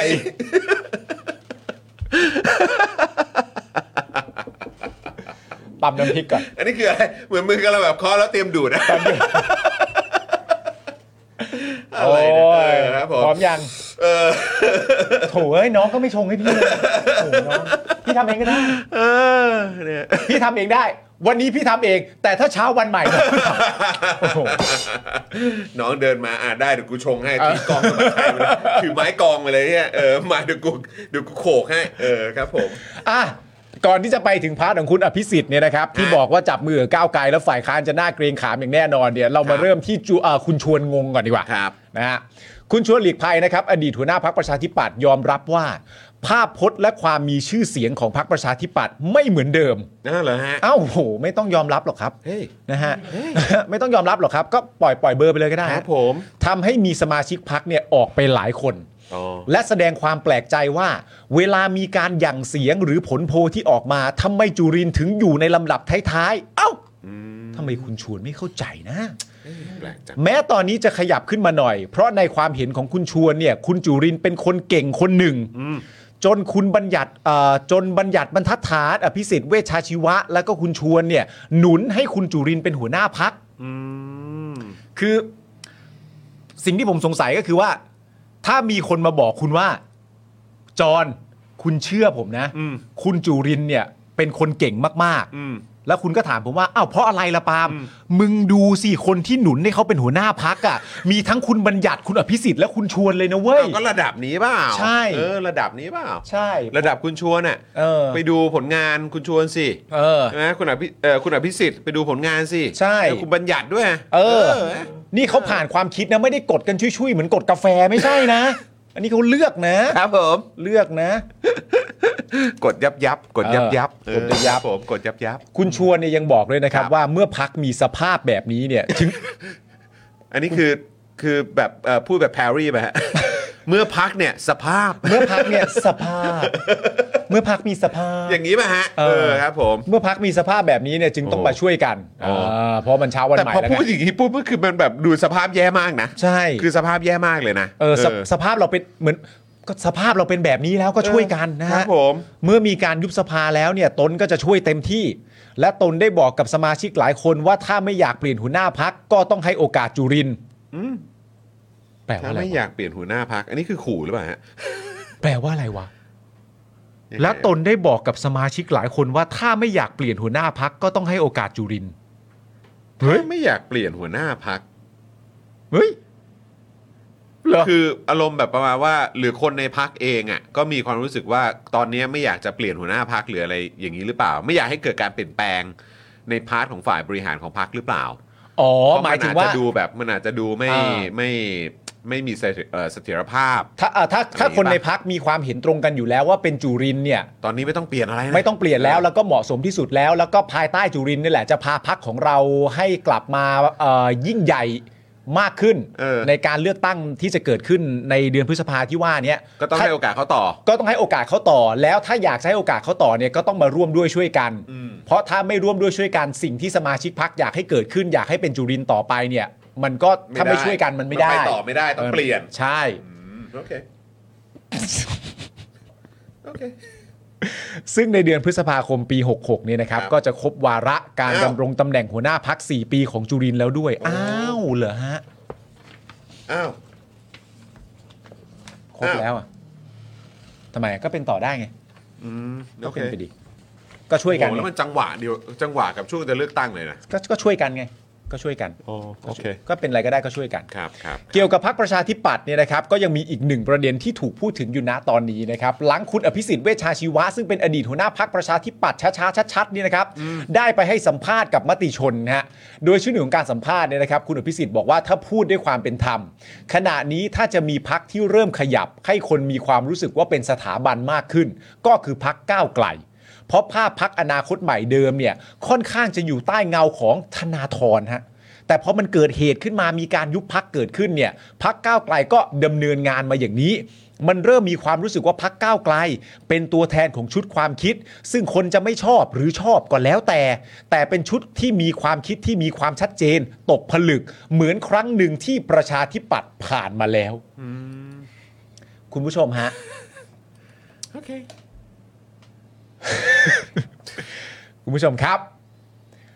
ในความคิดของคุณอภิสิทธิ์เนี่ยนะครับ การตกผลึกของพักประชาธิปเอ่อของพักก้าวไกลนะตอนนี้ การที่มีความรู้สึกว่าเป็นสถาบันทางการเมืองนะตอนนี้เนี่ย ในความรู้สึกของคุณอภิสิทธิ์เนี่ย มันเหมือนกับครั้งหนึ่งที่ประชาธิปัตย์เคยเป็นเลยนะครับ คุณผู้ชม พยายาม อันนี้หน้าหน้านี้ของผมคือหน้าพยายามคิดอยู่นะฮะ ใช่ หรือเขาหมายถึงว่า ชุดความคิดที่มีความชัดเจนจนตกผลึกอะ อืม ของพรรคประชาธิปัตย์อะ เออ คือมันก็เป็นอีกชุดความคิดหนึ่งปะ ผมว่า ที่ที่มันไม่ได้แบบชุดความคิดแบบที่เราที่เราเข้าใจว่ามันเป็นแบบ เออ แบบก้าวไกลอ่ะหรื ใช่ ออนาคตใหม่อ่ะเพียง ใช่ แต่ว่าเป็นชุดความคิดอีกแบบหนึ่งแต่ความเหมือนกันเนี่ยก็คือว่ามันมีความแบบชัดเจนจนตกผลึกอ่ะ ใช่ ไหม เป็นไปได้ ผมอะมีความรู้สึกว่าในความเป็นจริงเรื่องเนี้ยไม่ได้ลึกลับซับซ้อน เออ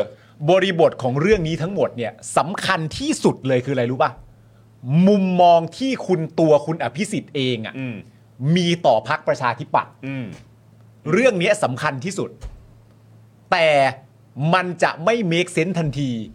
ถ้าคนอื่นไม่ได้มีมุมมองกับพักประชาธิปัตย์เหมือนที่คุณอภิสิทธิ์รู้สึกกับพักตัวเอง อืม มันจะไม่ make sense ทันที อืม เข้าใจปะว่าพักประชาธิปัตย์เป็นพักที่ตกผลึก แล้ว หรืออะไรต่างๆ นานาเนี่ย มันก็จะไม่เมคเซนทันที อันนี้เป็นมุมมองความคิดต่อคุณอภิสิทธิ์ที่มีต่อพักของตัวเอง ของคุณอภิสิทธิ์ ของ ที่มี คุณของ ที่มี ตัว พรร คุณ ว อ เง ภิสิทธิ์เวชชาชีวะ อืม ที่มีต่อพัก พรรคตัวเอง ประชาธิปัตย์หรือพักตัวเอง อืม ว่าเรามีความรู้สึกว่าเราเป็นพักแบบนั้น อืม นึกออกปะ อืม เมื่อเรารู้สึกว่าเราเป็นพักแบบนั้น เราจึงเอาความรู้สึกแบบนั้น มาเปรียบเทียบกับพักก้าวไกล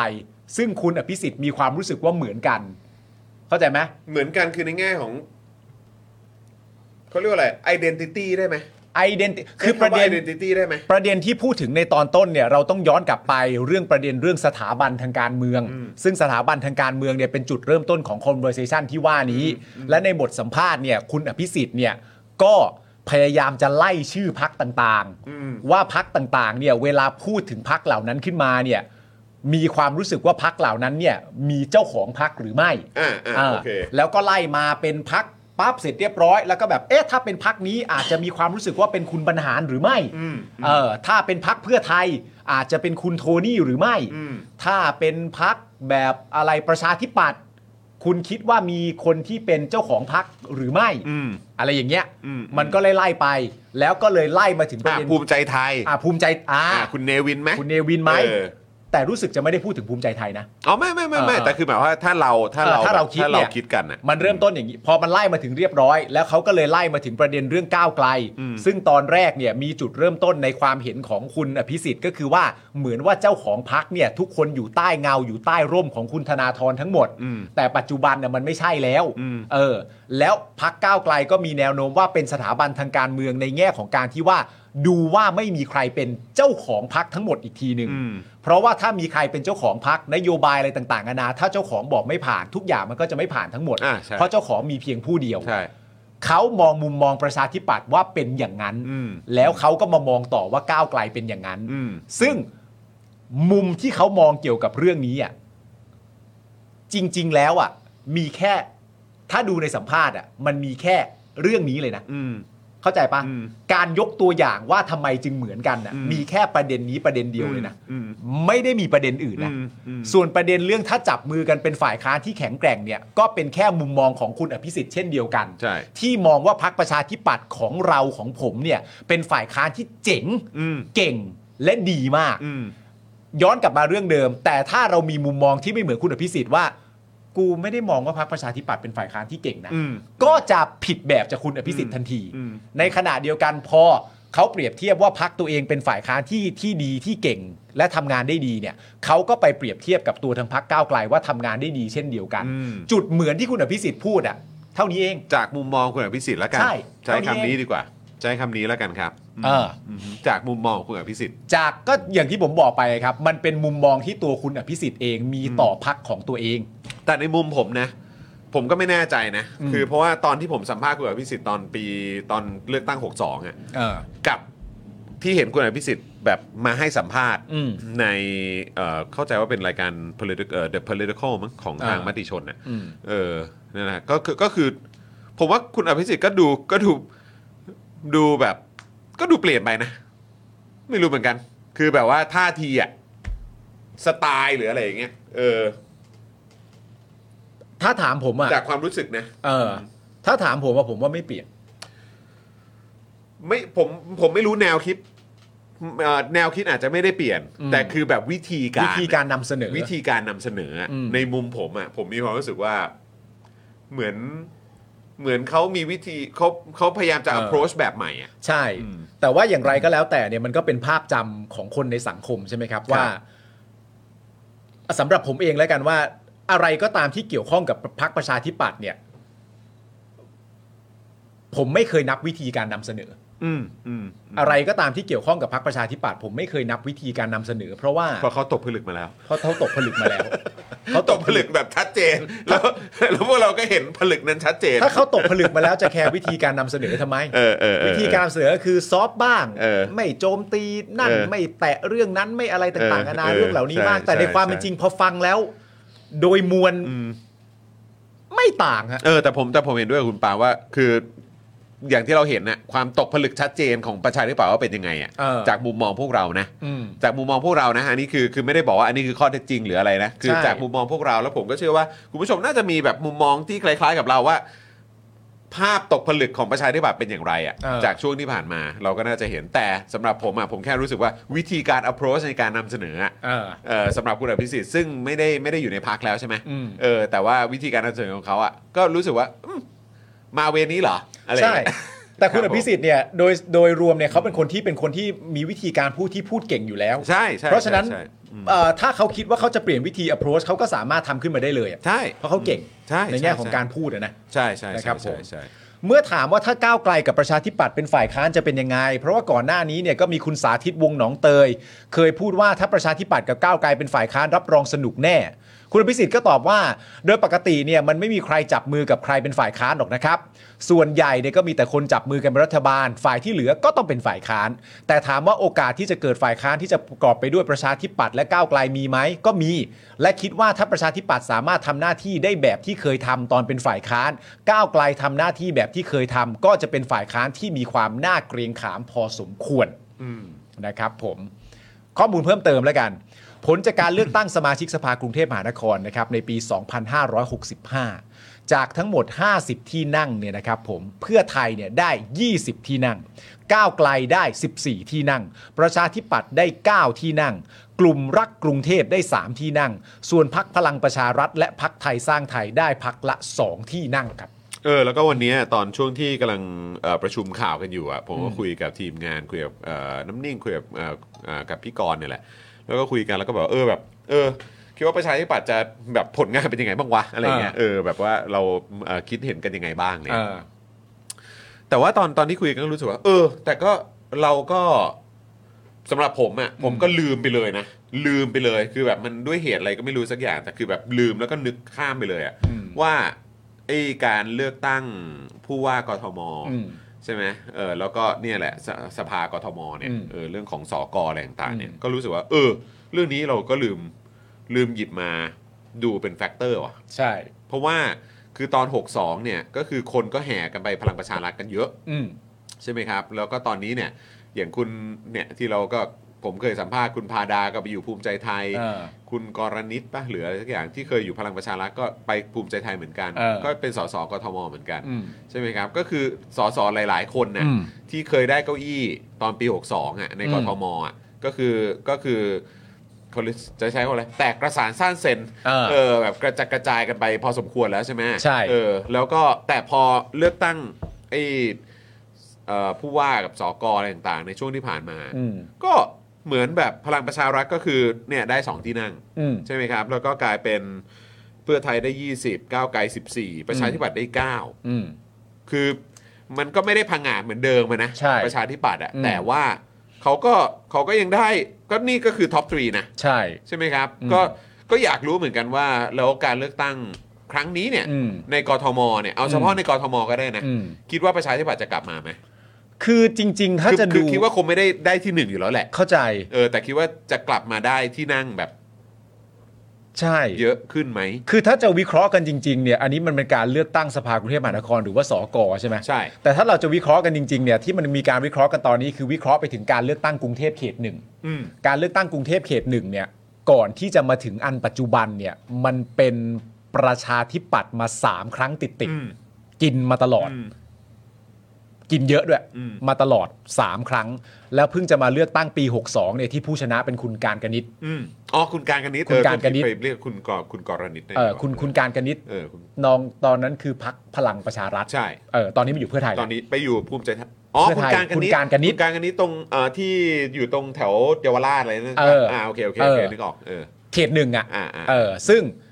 เออ อ๋อคุณกรณิตก็อีกคน คนนี้ก็อีกคน เใช่ แต่ของคุณการกนิษฐ์เนี่ยณตอนนั้นในกรุงเทพเขตหนึ่งเนี่ยเขาขึ้นมาเป็นผู้ชนะ อ่า ในฐานะพักพลังประชารัฐ อืม แล้วคนเก่าอ่ะของพักประชาธิปัตย์ที่เคยชนะมาแต่ก่อนน่ะ อืม ไม่ใช่ที่สองนะฮะ อืม ที่สี่ อืม จากที่เป็นแชมป์อ่ะ อืม เขตเดิมอ่ะ อืม ไม่ใช่ที่สองแต่เป็นที่สี่เพราะฉะนั้นไอ้ไอ้ระยะห่าง อันนั้นที่อยู่ดีๆ ก็ถูกทิ้งมา อืม มันก็ต้องมาวิเคราะห์ว่าสำหรับกรุงเทพแล้วอ่ะ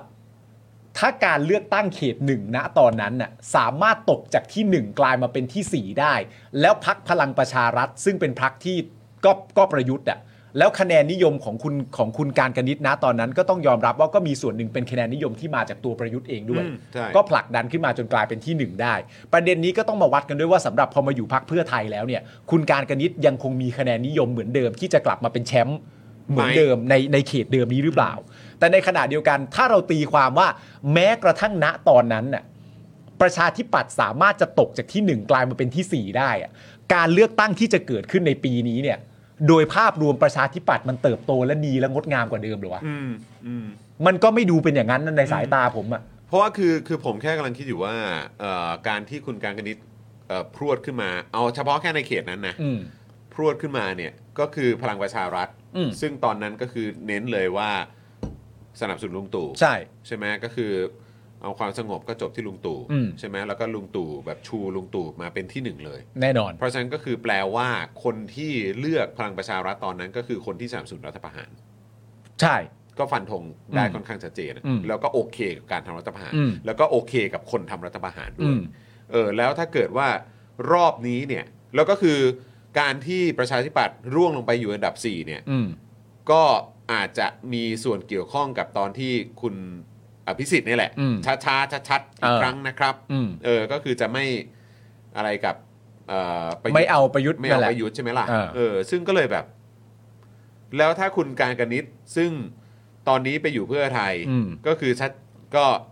ก็ภาพก็คือชัดเจนว่าก็ตรงข้ามกับฝั่งรัฐประหารเนี่ย อืม เออ ก็คือ อืม มันก็มันก็มันก็น่าสนนะ ก็น่าสน ว่าว่าว่ามันผลที่ออกมา ใช่ มันมันจะเป็นอย่างไร คือผมไม่ได้มันไม่ไม่ได้ฟันธงว่าอันนั้นคือ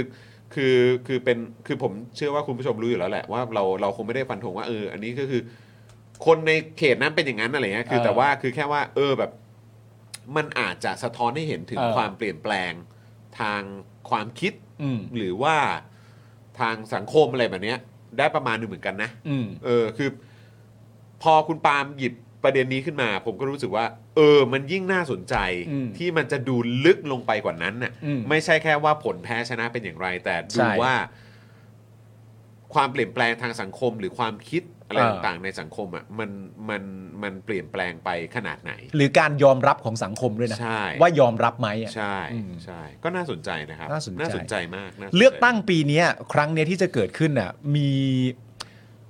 มีมีขยักที่จะกลายเป็นคำตอบให้กับสังคมได้เยอะมากเลยนะ ใช่ เออ ใช่ใช่ มันมันเป็นการเลือกตั้งที่ที่เอ่อน่าน่าจะรอดูมาก ใช่ นะ ค ครั รับ บผม คุณจูนบอกนี่รอเลือกตั้งไม่ไหวแล้ว เนาะเอ จริง อ ฮะ นะครับ อยากเลือกมากๆแล้ว ใช่นะครับอ่ะคุณศิวดลนะครับซูเปอร์แชทมา 69 บาทนะครับ ขอบพระคุณนะครับ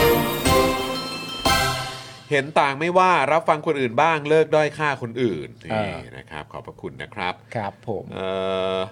คุณนุ่มนิ่มจังนะครับซูเปอร์แชทมา 100 บาทนะครับ ช อบพี่สองคนมากนะคะ ฟังทุกวันขอให้เผด็จการชิบหายให้หมด เย้ เช่นกันครับผมนะฮะ แต่คุณ ข อบ ภิ นะรับ สิทธิ์อ่ะขอบคุณมากนะครับต้องคุณอภิสิทธิ์ตอนนี้เขาสัมภาษณ์อ่ะไม่ใช่รายการนี้นะอีกรายการหนึ่งนะ อืม เขาบอกว่าในความเป็นจริงตอนคะแนนของประชาธิปัตย์ตอนเลือกตั้งปี 62 เนี่ย เออ ในความเป็นจริงมันก็วัดไม่ได้นะหมายถึงว่าวัดไม่ได้ว่าทำอะไรถูกทำอะไรผิด เพราะในความเป็นจริงเขาก็บอกว่า คนที่มาเลือกพักประชาธิปัตย์ณตอนนั้นน่ะอาจจะเป็นคนที่เลือกเพราะชอบก็ได้ ที่คุณอภิสิทธิ์ประกาศอย่างชัดเจนว่าไม่เอาประยุทธ์อ่ะ เออ อาจจะชอบตรงนั้นก็ได้ เพราะฉะนั้นจะมาบอกว่า เพราะฉะนั้นจะมาบอกว่าไอการบอกว่าไม่ชอบประยุทธ์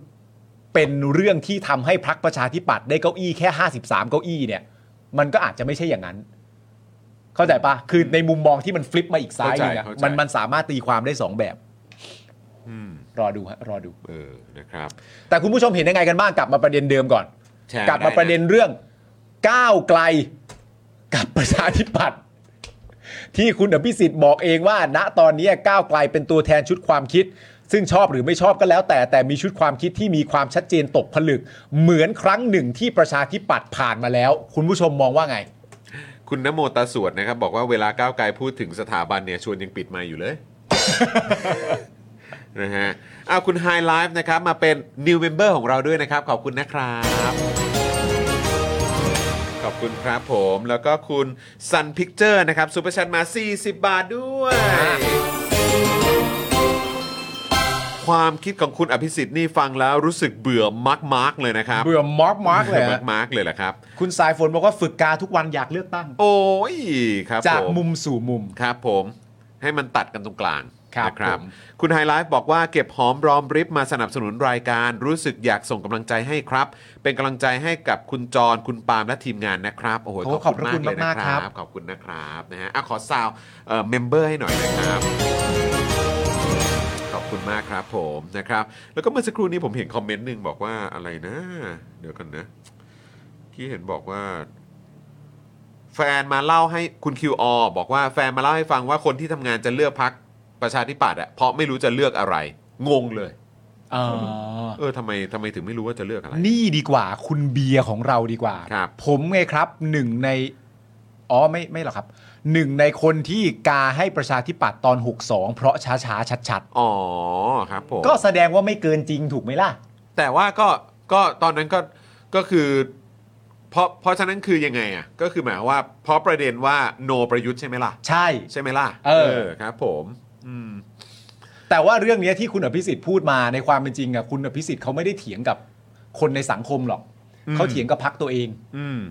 เออ เนี่ยคุณลิชคิงเออเถียงกับพักตัวเองใช่ไหม เออเพราะว่า ออ การที่มันจะวอจะวอลแวร์เรื่องอะไรแบบว่าทำให้เสียงได้น้อยอะไรต่างๆนานานั่นนู่นนี่มันไม่ใช่คนข้างนอกพูดเข้ามา ใช่ เพราะประชาธิปัตย์จะเป็นยังไงก็เป็นของประชาธิปัตย์ ใช่ ก็เป็นไป ใช่ใช่ คนที่คุณอภิสิทธิ์จะต้องวอลแวร์หรือถกเถียงด้วยว่า จริง ๆ แล้วคนที่เขาเลือกคะแนนมาอาจจะเป็นคนที่ชอบก็ได้ที่ผมพูดช้าๆชัดๆคุณอภิสิทธิ์ก็ต้องคุยกับพรรคตัวเอง อืม เอออ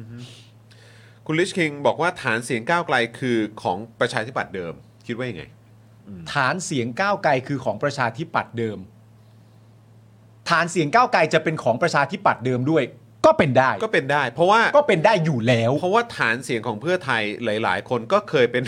ก็เคยก็เคยเลือกประชาธิปัตย์มาก่อนนะ ใช่ เออ แล้วในความเป็นจริงนะตอนเนี้ยที่เราต้องติดตามกันก็เหมือนที่พี่หนูหลิงพูด อืม พี่หนูหลิงบอก ไม่มีอะไรน่าสนใจเท่าฐานโหวตเตอร์เดิมของประชาธิปัตย์อีกแล้ว ในการเลือกตั้งค ว่า รั้ง จะไป นี้ ทางไหน หลายคนมีมุมมองที่แตกต่างกัน ใช่ แต่สำหรับตัวพี่หนูหลิงที่อยากทำวิจัยขึ้นมาเลยอะ เออ คืออยากทำวิจัยเรื่องฐานโหวตเดิมของพรรคประชาธิปัตย์ว่าจะไปทางไหน ซึ่งถามว่ามีไหมที่จะมาก้าวไกลมีอยู่แล้ว ใช่ ยังไงก็มี ใช่ใช่ถูกต้องครับ อืมนะฮะเอ่อสนามกทมน่าจะสนุกที่สุดแล้วนะ ผมว่า ครับ ครับนะฮะอันนี้จากจากไม่ใช่ช่องพูดใช่ไหม ใช่ปะ ฮะ เออหรือว่าคุณพุทธหรือพุทธพุทธหรือพัดชแนลผมไม่แน่ใจเออนะครับไม่พอดีเห็นวันก่อนผม ผมก็เห็นแบบว่ามีมีสื่อช่องชื่อสื่อสื่อว่าพูดใช่ไหม อืม เออก็เห็นก็เห็น อืม อยู่เหมือนกันนะครับผมนะฮะฝึกการทุกวันอยากเลือกตั้งนะคุณสายฝน ไหน นะ อาจารย์แบงค์ลองลงมาหน่อยสิครับ ขอดูคอมเมนต์ล่าสุดหน่อยครับอ่าเลื่อนเลื่อนลงมา กดสีฟ้าเลยกดสีฟ้าเลย หาอยู่หาอยู่ เออจออยู่ไกลฮะเออครับผมเห็นใจเห็นใจ ออนั่นแหละเออคุณจูบอกว่าตลอด 4 ปีมานี้มีเด็กใหม่ที่มีสิทธิ์เลือกตั้ง เยอะมันจะเป็นฐานเสียงเดิมได้ยังไง ส่วนใหญ่จะส่วนใหญ่พวกวอเตอร์ใหม่พวกนี้จะเอาก้าวไกล ครับ เออนะครับ คุณคิวออบอกเห็นด้วยครับ ตอนเด็กๆ ก็เลือกตามผู้ใหญ่กาพักนี้ไปเหมือนกัน อืม นะครับเออไม่ใช่ดีเราเลือกก้าวไกล และไม่เคยเลือกปชปเลยตั้งแต่มีสิทธิ์เลือกตั้งอ่านะครับเออซึ่งได้ได้ได้ได้ก็คือหมายความว่าเออซึ่งไม่ไม่แต่ว่ามันก็มีมันมีจำนวนมากครับ คุณบิมพาเออนะครับที่อันนี้ที่เรากำลังพูดกันอยู่เนี่ยก็คือว่ามันก็ คือคนที่ผ่านการเลือกตั้งมาในหลาย ๆ ครั้งอะ อืม นะครับ มันก็มันก็มีการเปลี่ยนแปลงกันเหมือนกัน ครับ ใช่ไหมครับ คนละประเด็นค ครับ นละประเด็นครับเอ่อคุณบรอกโคลีบอกว่าช่องพูดมีความหลากหลายดีนะอ่า ครับ ครับผมคุณเบียร์บอกว่าฐานเสียงก้าวไกลก็ค่อนข้างหลากหลายนะครับ มี ใช่ ทั้งจากปชปเพราะเอ่อก็คือประชาธิปัตย์เพื่อไทยและกลุ่มคนรุ่นใหม่ แน่นอนครับ คุณวินซิเกอร์บอกว่าฐานเสียงประชาธิปัตย์เดิม คือก้าวไกลไม่น่าใช่ทั้งหมด ไม่ใช่เราแล้วหนึ่ง เราเลือกทักษิณตลอด ตั้งแต่มีสีส้มก็เลือกส้มตลอดอ่า คุณเมกุรู้บอกว่าผมก็เป็นอีกคนหนึ่งที่ย้ายมาจากประชาธิปัตย์แล้วมาเลือกก้าวไกล อืม นะครับ คุณแพทพีบอกว่าตอนมีสิทธิ์เลือกตั้งครั้งแรกก็กดประชาธิปัตย์ไปค่ะ เข็ดแล้ว ครับ เออ ผม นะครับเอ่อคุณวิษณุบอกว่า Broc- เอ่อคุณบรอกโคลีใช่คนเดียวกันใน Twitter หรือเปล่า นะฮะ น่าจะใช่ครับ คุณไฮไลท์บอกว่าผมมองถึงภาพรวมนะครับ เหตุจากณเวลานี้พอสอนนี้ประชาชนเห็นความเหลื่อมล้ำมากขึ้น เห็นความอายุติธรรมมากขึ้น เห็นสิ่งต่างๆ ที่เกิดจากผลพวงของการกระทำของรัฐบาลมากขึ้น ผลคือไม่แปลกเลยที่ครับที่อยากเปลี่ยนอ่า อืม นะครับ คุณคิวออกว่าคนที่เคยกาพักนี้น่าจะอายุเกิน 30 นะครับ คุณธนาโนมบอกว่าบางเขตแดงมาเลือกส้ม ก็เพราะเพื่อไทยไม่ส่งคราวที่แล้วไงอ๋อ คุณพีเจดีไซน์บอกว่าเลือกก้าวไกลค่ะมาจากเพื่อไทยนะครับ ต่างพักต่างเป็นเสียงเดิมซึ่งกันอะไรนะแต่ซึ่งกันและกันครับย้ายได้ตลอด อืม นะครับ ก็ถ้าดูกันที่นนนโยบายกันด้วยนะ เออ เออนะครับ คุณออกัสอีบอกว่าอยากได้ลาคลอด 180 วันจ้า WHO ก็บอกอยู่ว่าให้เด็กกินนมแม่ 6 เดือนนะครับ คุณวิษณุบอกว่าผมนิวโวเตอร์อายุ 34 ครับ ครั้งแรกเลือกก้าวไกล คุณโน้ตเซเว่นนะครับ ผมเองก็เลือกประชาธิปัตย์มาเพื่อไทยแล้วก็ก้าวไกลครับ ครับ อ๋อก็คือ ผม จากประชาธิปัตย์มาเพื่อไทยแล้วก็มาก้าวไกลนะฮะ เอออ๋ อ๋อครับผมคุณบัคกี้ดีบอกว่าปี 62 ก็เลือกยากนะ ตอนนั้นประชาธิปัตย์ประกาศไม่เอาประยุทธ์แต่เราเลือกอนาคตใหม่ที่มาเอาเผด็จการ นโยบายแหลมคมกว่าต่อให้ได้เป็นฝ่ายค้านก็ไม่ได้ผิดหวัง จากเคยชอบประชาธิปัตย์นะ แต่ไม่เคยเลือกนะนะครับ คุณวีบอกว่าตอนเด็กๆเคยเชียร์ประชาธิปัตย์เพราะใช้สีฟ้าดูเป็นพระเอก ไทยรักไทย ใช้สีแดงดูเป็นตัวร้าย ความคิดเด็กหนออาครับผม ครับ นะฮะเอ่อคุณสายผมว่าไม่เคยเลือกประชาธิปัตย์ขอบคุณตัวเอง คุณลูก้าบอกว่าก้าวไกลมีนโยบายสิ่งแวดล้อม 1 โซลาร์เซลล์1การไฟฟ้า อืม ให้ SME นะครับคุณพลอยรุ้งบอกว่าเมื่อก่อนเคยเลือกประชาธิปัตย์ตอนนี้เลือกก้าวไกล คุณเดนิสบอกว่าผู้ใหญ่ที่บ้านก็เป็นประชาธิปัตย์ตอนนี้ก็เป็นก้าวไกล อืม เออ นะครับ คือผมไม่ได้เถียงกับคุณผู้ชมนะ ในแง่ ใช่ ของ ใช่ ประเด็นว่า แต่ ใน อยา แง่ ก ขอ รู้ งประเด็นว่า เออ คนที่เลือกพักก้าวไกลอ่ะสามารถมาจากเป็นโหวตเตอร์เก่าของพักไหนก็ได้ อันนี้ผมไม่ได้เถียงด้วยนะ ใช่ แต่ ใช่ใช่ แต่คำถามตอนเริ่มต้นน่ะ ครับ มันถูกถามมาว่าพักประชาธิปัตย์ ใช่ เราก็เลยคุยเรื่องพักประชาธิปัตย์หรือโหวตเตอร์เดิมของประชาธิปัตย์ ครับผมนะ นะ ค ครั รับบ เอ่อคุณชีวิตเรียนรู้บอกว่าเพื่อไทยตลอดการ อ่าโอเค นะครับเอ่อคุณฟ็อกซิ่งหรือเปล่าบอกว่าต้องรณรงค์ให้นิววอเตอร์ไปใช้สิทธิ์เยอะๆ ใช่ ถูกต้องนะครับเอ่อคุณโซเซนบอกว่าประชาธิปัตย์หน้ากล่องมันดูดีครับ ใครจะเคยเลือกก็ไม่แปลก แต่คนที่เคยแกะกล่องแล้ว ยังเลือกอีกอันนี้ก็แล้วแต่เออนะครับ คุณจูนบอกว่าแสดงว่าคนที่อายุพอสมควรแล้วไม่เคยเลือกตั้งเนี่ยแสดงว่าไม่ได้ทำงานอยู่ในภูมิลำเนาที่มีทะเบียนบ้านใช่ไหมคะ ก็เลยไม่เคยเลือกตั้ง อืม เอ่อคุณเคนยอมว่านครศรีก้าวไกลก้าวไกลอ๋อครับผม คุณนิวเคลียร์บอกว่าเพื่อไทยตลอดเลยครับ แต่เชียร์ก้าวไกลห่าง อืม ๆนะครับ คุณกสินบอกว่าช่องแชทน่าสนใจแฮะ อืม เออครับก็เนี่ยแหละครับเราเราเราได้ฟังความเห็นดีครับนะฮะเอ่อคุณโมซัมบิบอกว่าไม่เคยเลือกไทยรักไทยเพราะดูเจาะข่าวตื้นเฮ้อทำไมอ่ะ ทำไมอ่ะ เราก็เราก็เราก็เราก็แซะทุกพักนะครับ เออนะฮะคุณเพนนี่นะครับบอกว่าไม่เคยโหวตประชาธิปัตย์ อ่าน นะครับคุณซันพิกเจอร์บอกว่าครั้งนี้เลือกก้าวไกล เพลงคุณวิโรจน์ติดหัวมาก คุณฮิปโปโปเตมัสบอกว่าประชาธิปัตย์แล้วไปอนาคตใหม่ และครั้งหน้าจะเป็นเพื่อไทย อืม อ่า ครับผมนะครับ เอ่อคุณวิษณุนะครับซูเปอร์ชั่นมา 200 บาทนะครับ ขอบพระคุณนะครับ ขอบคุณครับ อยากได้ซาวอาจารย์แดงเหรอครับออ มันเป็นยังไง อ่ะ สาวอาจารย์แดงเป็นยังไงอาจารย์แบงค์ คุณจินิสบอกว่าเรานี่แอนตี้ประชาธิปัตย์ตั้งแต่เด็กๆนะครับรำคาญคลิปธงชาติเอ่ออะไรเคารคือรำคาญคลิปเคารพธงชาติ6โมงเย็นเลยฮะอ๋ออ อ ครับผมเอ่อแต่ก่อนเลือกทั้งสองพักละครับ เขตที่บ้านแต่ก่อนเนี่ยเป็นสสปชปเดี๋ยวกันนะอ่านไม่ทันเอ๊บเดี๋ยวเดี๋ยวเดี๋ยวไม่เป็นไรผมอ่านในนี้ได้ ครับ เอ่อแต่ก่อนเลือกทั้งสองพักละครับ อันนี้คุณบรอกโคลีบอยนะครับ ครับ เขตที่บ้านเนี่ย แต่ก่อนเป็นสสปชปทำงานดีก็เลือก ส่วนอีกบัตรเลือกไทยรักไทย บาลานซ์กันไป แต่ทุกครั้งที่มีรัฐประหารจะเลือกเพื่อไทย 2 ใบเสมอ เพื่อสั่งสอนประชาธิปัตย์ตอนนี้เลือกส้มครับอ่า อ๋อ นะครับ ครับผม โอ้น่าสนใจมากเลยนะเนี่ย ชอบจังเลย ไม่เลือกประยุทธ์อะไรนะ เออเมื่อกี้เขียนว่าอะไรอะ ไม่เลือกประยุทธ์ ไม่เลือกประยุทธ์เดี๋ยวถ้ามาเป็นสมัยหน้าก็กู้อีกเลือกก้าวไกลดีกว่า ครับผม เอ่อคุณจูนบอกว่าสรุปคือช่วยกันเลือกตั้งนะคะ รอบนี้เราจะเปลี่ยนประเทศการกราบกราบ ใช่ เออคุณ MS บอกว่าเป็นเรื่องที่ดี ถ้าทุกพักมีมีหลายเฉดป่ะฮะ เออเดี๋ยวกันนะ ผมอ่านไม่ทันเดี๋ยวกันนะเป็นเรื่องที่ดีเดี๋ยวก่อนนะโหคนในคอมเมนต์ไหลมากเลยครับ เออนะครับ ดีครับดีผมชอบ ชอบชอบ นะค ค รั รับ บ เดี๋ยวนะเออเดี๋ยวกันนะไม่พอดีมันขึ้นตรงนั้นแล้วมันอ่านมันอ่านไม่ครบ คุณอ่านี่ไง เป็นเรื่องที่ดีถ้าทุกพักมีหลายเฉดใช่ไหม แต่ตอนนี้คงไม่มีพื้นที่ให้พักที่ทรยศประชาชนแล้วค่ะ รอบที่แล้ว จังหวัดภาคตะวันออกที่ 3 เขตเป็นปชปหนึ่งเขต พปชร น้ำตาจีไหลอ๋ออครับผมนะครับ คุณคาร์ลวิวบอกว่าครั้งแรกประชาธิปัตย์แล้วก็ย้ายมาก้าวไกลเหมือนกันค่ะ อืม เอ่อ นะครับ คุณอุ๋มคุณอุ้มใช่ไหมทีเค อ่าคุณอุ๋มฮะ คุณอุ๋มเคยเลือกประชาธิปัตย์มาตลอดแต่ 62 เลือกอนาคตใหม่และต่อไปเลือกก้าวไกล อ๋อครับ โอ ผม เค คุณพงพิชชาบอกว่าเคยเป็นสลิมชอบมาร์กแต่เลือกอนาคตใหม่ครั้งนี้ก้าวไกลพันเปอร์เซ็นต์ ครับผม คุณก้อยบอกว่าเพื่อไทยแลนด์สไลด์เท่านั้นค่ะเออนะครับ คุณอัครพลบอกว่าของผมก็นิวโวเตอร์สำหรับเลือก เลือกตะเลือกอะไรเลือกอะไรผมไม่แน่ใจ ครั้งแรกของผมก็เลือกตั้งนายกจังหวัด ผมก็เลือกคนมาจากก้าวหน้า แต่เสียดายเขาไม่ได้ไปต่ออ๋ออครับผมนะครับเอ่อคุณปราณีบอกว่าไม่ไว้ใจกกตเลย คุณโอมบอกว่าอยากให้เลือกก้าวไกลกันเยอะๆครับ อยากเห็นโอกาสการเปลี่ยนแปลงเชิงโครงสร้างของสังคมและประเทศนี้ไม่รู้จะมีโอกาสเป็นไปได้มากน้อยแค่ไหนฮะ คุณธนาหนูว่าปี 62 ไปเลือกที่มหาชัยไทยรักษาชาติโดนยุบแม่บอกให้เลือกเพื่อชาติ แต่ผมเลือกอนาคตใหม่ อืม คุณวิษณุบอกว่าคนใต้ตอนนี้ส่วนใหญ่ยังเลือกประชาธิปัตย์อยู่ไหมครับ อันนี้ถามมานะครับ อืมก็น่าจะมีแหละครับ ใช่ คุณเซวีบอกว่าอยากเห็นผลการเลือกตั้งของภูมิใจไทย เกลียดความทรยศประชาชนแต่ยังมั่นหน้า นะครับ คุณดอนนี่บอกว่าเพื่อไทยค่ะ ครับ เออนะ ผม คนยังไม่เคยเลือกก็น่าจะเพราะถึงเวลาได้เลือกตั้งแล้ว มันมารัฐประหารมั้งครับนะคุณเอ็มซ่าบอกมา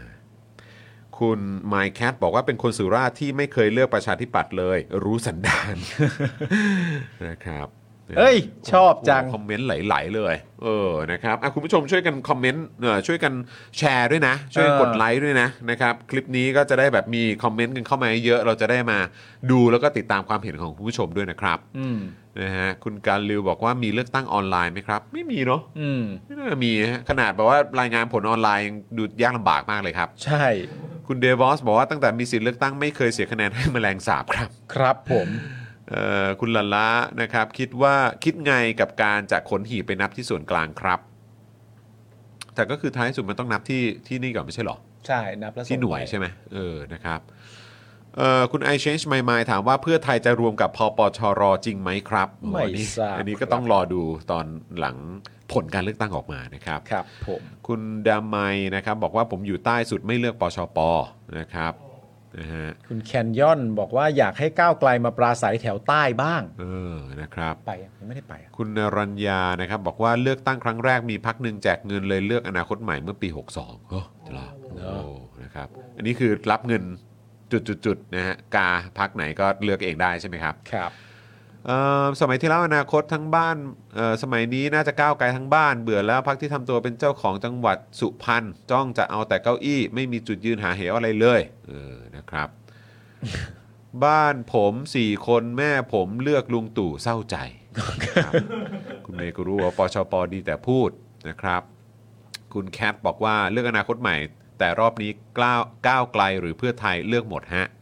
หมายถึงว่าสองใบกาไม่เหมือนกันอย่างนี้แหละ อ่าเป็นไปได้นะ อ่าอ่าอ่า คุณเซบีบอกว่าอยากเลือกเพื่อไทย อยากให้แลนด์สไลด์แต่กลัวไปรวมกับพปชรมากค่ะ ครับผม เออ นี่ก็ดูเป็นเป็นอะไรที่ดอกจันนะ อิชชู คุณลูก้าบอกว่าแฟนบอลลำพูนตะโกนชูวิทย์ในสนามบอลช้างอารีนาต่อหน้าเนวินตอนเดินลงสนามบ้าน ใช่ อารีนาด้วยโอ้ ชูวิทย์ชูวิทย์ นะครับ เพื่อไทยอนาคตใหม่ ครั้งนี้เพื่อไทยเขตบัญชีรายชื่อก้าวไกล คุณรัชตาบอกว่าส่วนตัวรอบที่แล้วไม่ได้ไปเลือกตั้งเพราะคิดว่ายังไงลุงตู่มันชนะแน่นอน เลยไม่ได้ลงทุนนั่งรถกลับบ้านไปกาบัตรตอนนี้อยู่ใกล้คูหาละน่าจะไปได้ง่าย ครับ อ่า ผม นะครับ ไปเลือกกันนะครับ ไปนะครับ ไปเถอะนะเออนะครับเอ่อคุณเจ๊ใหญ่บอกว่ารักเพื่อไทยแต่เธอเลือกก้าวไกลค่ะนะครับ คุณเฟรนด์บอกว่ารอบนี้จะหลอกญาติผู้ใหญ่ เพราะคนละบัตรคนละเบอร์เจอแน่ไปเป่าหูทุกวันหล่อเลย เอ้ย ให้เขาเลือกของเขานะ เรื่องของเขาเอาเอาความคิดเขานะ เนอะเนอะเออนะครับ เออ คุณวิษณุบอกว่าคุณจองคุณปาล์มคิดว่าทำไมการหาเสียงด้วยการใช้เงินยังคงได้ผลในยุคนี้อยู่ครับ หาเสียงด้วยเงินเหรอครับ คือหมายความว่าคือเหมือนแบบซื้อเสียง ซื้อเสียง เห เห ร ร อ อ เออ แต่ว่ามันก็ไม่ได้มันก็ไม่ได้ส่งผลขนาดนั้นแล้วนะครับ อืม เออนะฮะแต่เท่าที่ผมทราบมาเนี่ย ในการเลือกตั้งแบบอารมณ์แบบระดับท้องถิ่นน่ะ อืม ระดับท้องถิ่นอะแบบระดับแบบแบบที่แบบเล็กลงมาอีกอะ อืม เออ มันก็มันก็ดูเหมือนก็ยังมีผลอยู่บ้างนะ อืม เออนะครับ อันนี้จากจากเท่าที่ฟังมานะ อืม เออนะครับ แต่ว่าถ้าตามงานวิจัยตามอะไรต่างๆเนี่ยโดยส่วนใหญ่แล้วว่าก็มันมันไม่ได้ส่งผลแล้วนะครับ คุณดักชาโดบอกว่า ไทยรักไทย ประชาธิปัตย์อนาคตใหม่ และต่อไปก้าวไกล โอ้ ครับผม จากไทยรักไทยมาเป็นบชปแล้วก็มาเป็นอนาคตใหม่ ใช่ โอ้โอ้คุณนายรับกิงคองหมอกว่าเจาะข่าวตื้นพรุ่งนี้จัดว่าเด็ดไหมถามจริง เอาเป็นว่าเมื่อวานนี้ผมแบบ ผมน่วมอ่ะ เหน็ดเหนื่อยเหลือเกิคนราวที่แล้วโดนจับแบบเอ้ยไอ้อะไรนะไอ้ส้มเน่าไอ้สลิมเฟสสองเอ้ยเอ้ยโอ้โหรอบนี้รอบนี้คือรอบนี้กูก็กูก็เนี่ยคือเนี่ยผมคิดถึงอาทิตย์หน้าเหมือนกัน นะฮะที่โรซี่กลับมาแล้วนะฮะเออนะฮะเออก้าวไกลเจ็ดรวมไทยศูนย์เลยฮะเออรวมไทยสร้างชาติเหรอครับหรือว่าไง เออ อ๋อเจ็ดศูนย์นะฮะ อ๋อเจ็ดศูนย์เจ็ดศูนย์ อบตจ่ายหนักมากครับ พอพื้นที่เล็ก เออ คืออะไรอะไรประมาณเนี้ยถ้าเท่าเท่าที่ผมได้ยินมานะนะครับ แล้วมันก็จะมีความแบบเหมือนแบบ เหมือนอารมณ์ว่าเป็นคนกันเองด้วยอะคุณผู้ชม ครับ คือแบบเหมือนเป็นคนแบบคนเก่าคนแก่ในพื้นที่อะไรอย่างเงี้ย อืม ก็แบบว่าเหมือนแบบเอ่อคุ้นเคยกันอะไรอย่างเงี้ยแล้วก็แบบเมื่อแบบเออมาคุยคุยกันแล้วก็แบบนอกจากจะแบบว่ามีการแบบนอกจากจะมีการเหมือนเหมือนอารมณ์ว่า เพราะรู้จักกันน่ะ อืม ก็เลยเลือกแล้วเนี่ยก็ยังต้องมีเหมือนแบบอารมณ์แบบ เขาเขาเลือกเขาใช้คำว่าอะไรติดปลายนวมเหรอ่ะ อืม เออแบบนิดนึงอ่ะ ใช่ใช่ใช่ใช่ใช่ สินน้ำใจนิดนึงอ่ะแล้วคือแบบญาติมิตรสหายอะไรต่างๆอ่ะที่อยู่ต่างพื้นที่สมมุติว่าเป็นจังหวัดหนึ่งอย่างเงี้ย ในพื้นที่ของจังหวัดหนึ่ง อืม ไม่ใช่กรุงเทพอย่างเงี้ อื ย ม แล้วถ้ารู้ว่าเนี่ยคนเนี้ยเป็นเอ่อเขาไปทำงานกรุงเทพอะไรเงี้ย อืม ก็คือจะให้บอกว่าเออกลับมาเลิกด้วยนะ เออ แล้วก็มีเหมือนแบบค่าเสียเวลา อืม ให้ด้วย อ่าอ่าอ่าอ่า แล้วเราโอ้โหขนาดนั้นเลยเหรอวะเออ นะครับ รับเงินมาแล้วกาเบอร์อื่น คุณเมกุรุบอกมา คุณ คุณสุ บา ภาอ่า อ่า คุณ เชียร์นะ คุณสุภาบอกว่าเราเป็นเด็กปชปนะ แต่ไทยรักไทย มาเลือกไทยรักไทย แต่ปี 62 อนาคตใหม่ อืม เอ่อคุณโน้ตบอกว่าแต่ผมชอบเจาะข่าวตื้นสเปเชียลมากนะ นึกถึงสมัยติดตามคุณจอแรกๆ เออ เออหลายคนก็พูดเหมือนกัน แล้วแล้วผมก็แปลกใจมากคือหลายคน แต่ก็ก็ไม่แปลกใจหรอกคือคือบางคนก็อาจจะไม่เคยดู อืม ตอนสมัยยุคแรกๆ ใช่ นะครับในช่วงแรกๆอ่ะเออนะครับก็อาจจะมีความรู้สึกว่า ทำไมต้องทำถึงขนาด นี้เออเราก็กูทำมาตั้งนานแล้วไอ้เงี้ยผมนะครับ กูพยายาม กูพยายามมานาน มันถึงเวลา โอ้ยอยากกลับไปฟังเลยอะมันมันชื่อเพลงอะไรนะ ยังโอมใช่ไหม ใช่ เออ กูพยายาม เออชอบแบบเพลงนั้นน่ะจำได้เคยเปิดแบบ YouTube บ่อย ถึงเวลา ๆเออ ได้สิ่งที่กูต้องการทำอะไรก็ได้กูไม่ได้ขอ เออเออ ตังค์ใครอ๋อห้ามมาด้วยตัวเองทำให้แม่ภูมิใจเออออโต้จูนด้วยเออ คิดถึงเพลงนี้เลยอ่ะ เออ ไออะไรวะที่เราชอบร้องกันบ่อยๆตอนที่เราจัดรายการตอนแรกๆอ่ะ อะไร ไอ เออมาเฟียสเปนอ่ะ อ๋อเนี่ยเออไม่มีอะไรนะจะเรียนเนี่ยจะเอาไงนะอื ที่ ครัมัน บผ ตีหัวตัว โคตรชอบอ่ะเพลงใช่ อยากออกมาตาฟากา ดูไว้ดูไว้ ดูไว้ เออดูไว้ ดูไว้แล้วก็ เดิน เดินมา เออ ไม่มีอะไรเลยนะแต่โบ๊ะ คุณเบียร์บอกว่าผมไม่ทันเจอข่าวตื้นยุคแรกนะเอ้ยต้องลองไปดูครับ ลองไปดูฮะ เออนะครับคุณคิวออกว่าเจอข่าวตื้นยุคแรกๆคือเดอะโชว์ที่แท้ทรูแสงสีเสียง ใช่ ครบถ้วน ก็นี่ต้องให้เครดิตอาจารย์แบงค์ด้วยนะฮะ ถูก อาจารย์แบงค์เนี่ยก็คือแบบว่าผู้ที่รังสรรค์นะฮะ อยู่เอ่อเขาเรียกว่าเป็น post production ใช่ไหม ใช่ เอ้ยเอ่อ post production post production นะเออนะครับผม อาจานแบงค์เขารุ่นแรก ใช่นะครับ รุ่นแรกกระแทก ข้าง แรกกระแทกข้าง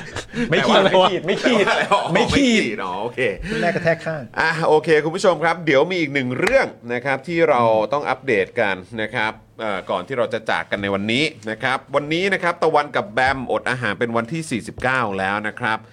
คือดูท่าทางแล้วแม้จะกลับไปรักษาตัวที่โรงพยาบาลแต่ก็ยังคงยังคงลุยต่อนะครับ ครับ นะฮะเอ่อโดยกลุ่มทะลุแก๊สระบุว่าหลังทั้งคู่กลับไปรักษาตัวที่โรงพยาบาลธรรมศาสตร์นะครับวันนี้เนี่ยก็เป็นวันที่ 5 แล้วแต่ยังไม่มีการอัปเดตอาการหรือความเคลื่อนไหวใดๆออกมา รวมถึงศาลเนี่ยก็ยังคงมีคำสั่งไม่ให้ประกันตัวผู้ต้องขังคดีการเมืองที่เหลือนะครับ ครับผม ปัจจุบันนะครับมีนักกิจกรรมที่ถูกคุมขัง 5 ราย ก็คือคุณคทาธรคุณคงเพชร คุณธีรนัย คุณชัยพรและคุณทัดพงศ์ครับ ครับ เมื่อวานนี้นะครับเป็นวันสตรีสากล มีรายงานว่ามีนักกิจกรรมชาวกัมพูชาราว 20 คนปักหลักนั่งประท้วงหน้าสถานเอกอัครราชทูตไทยในกรุงพนมเปญสนับสนุนการต่อสู้ของตะวันกับแบมนะครับที่ประท้วงด้วยการอดอาหารนะครับ ครับ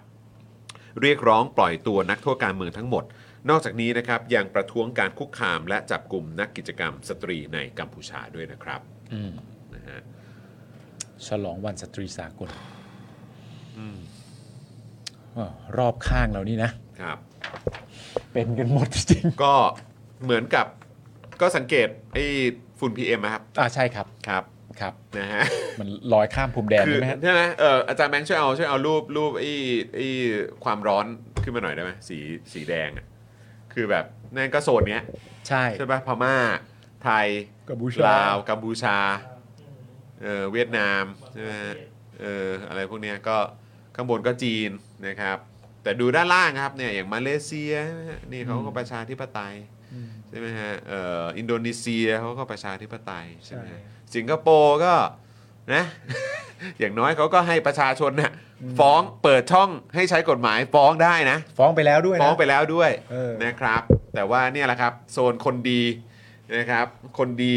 สีอาเซียนนะครับ ครับ ไทยกัมพูชาพม่าลาวนะครับ ก็จะอยู่ประมาณเนี้ยครับ ครับผ อื ม มครับผม เอ้ยไม่มีอะไรแล้วนอกจากงาน เราจะชอบไหมนะ นะครับ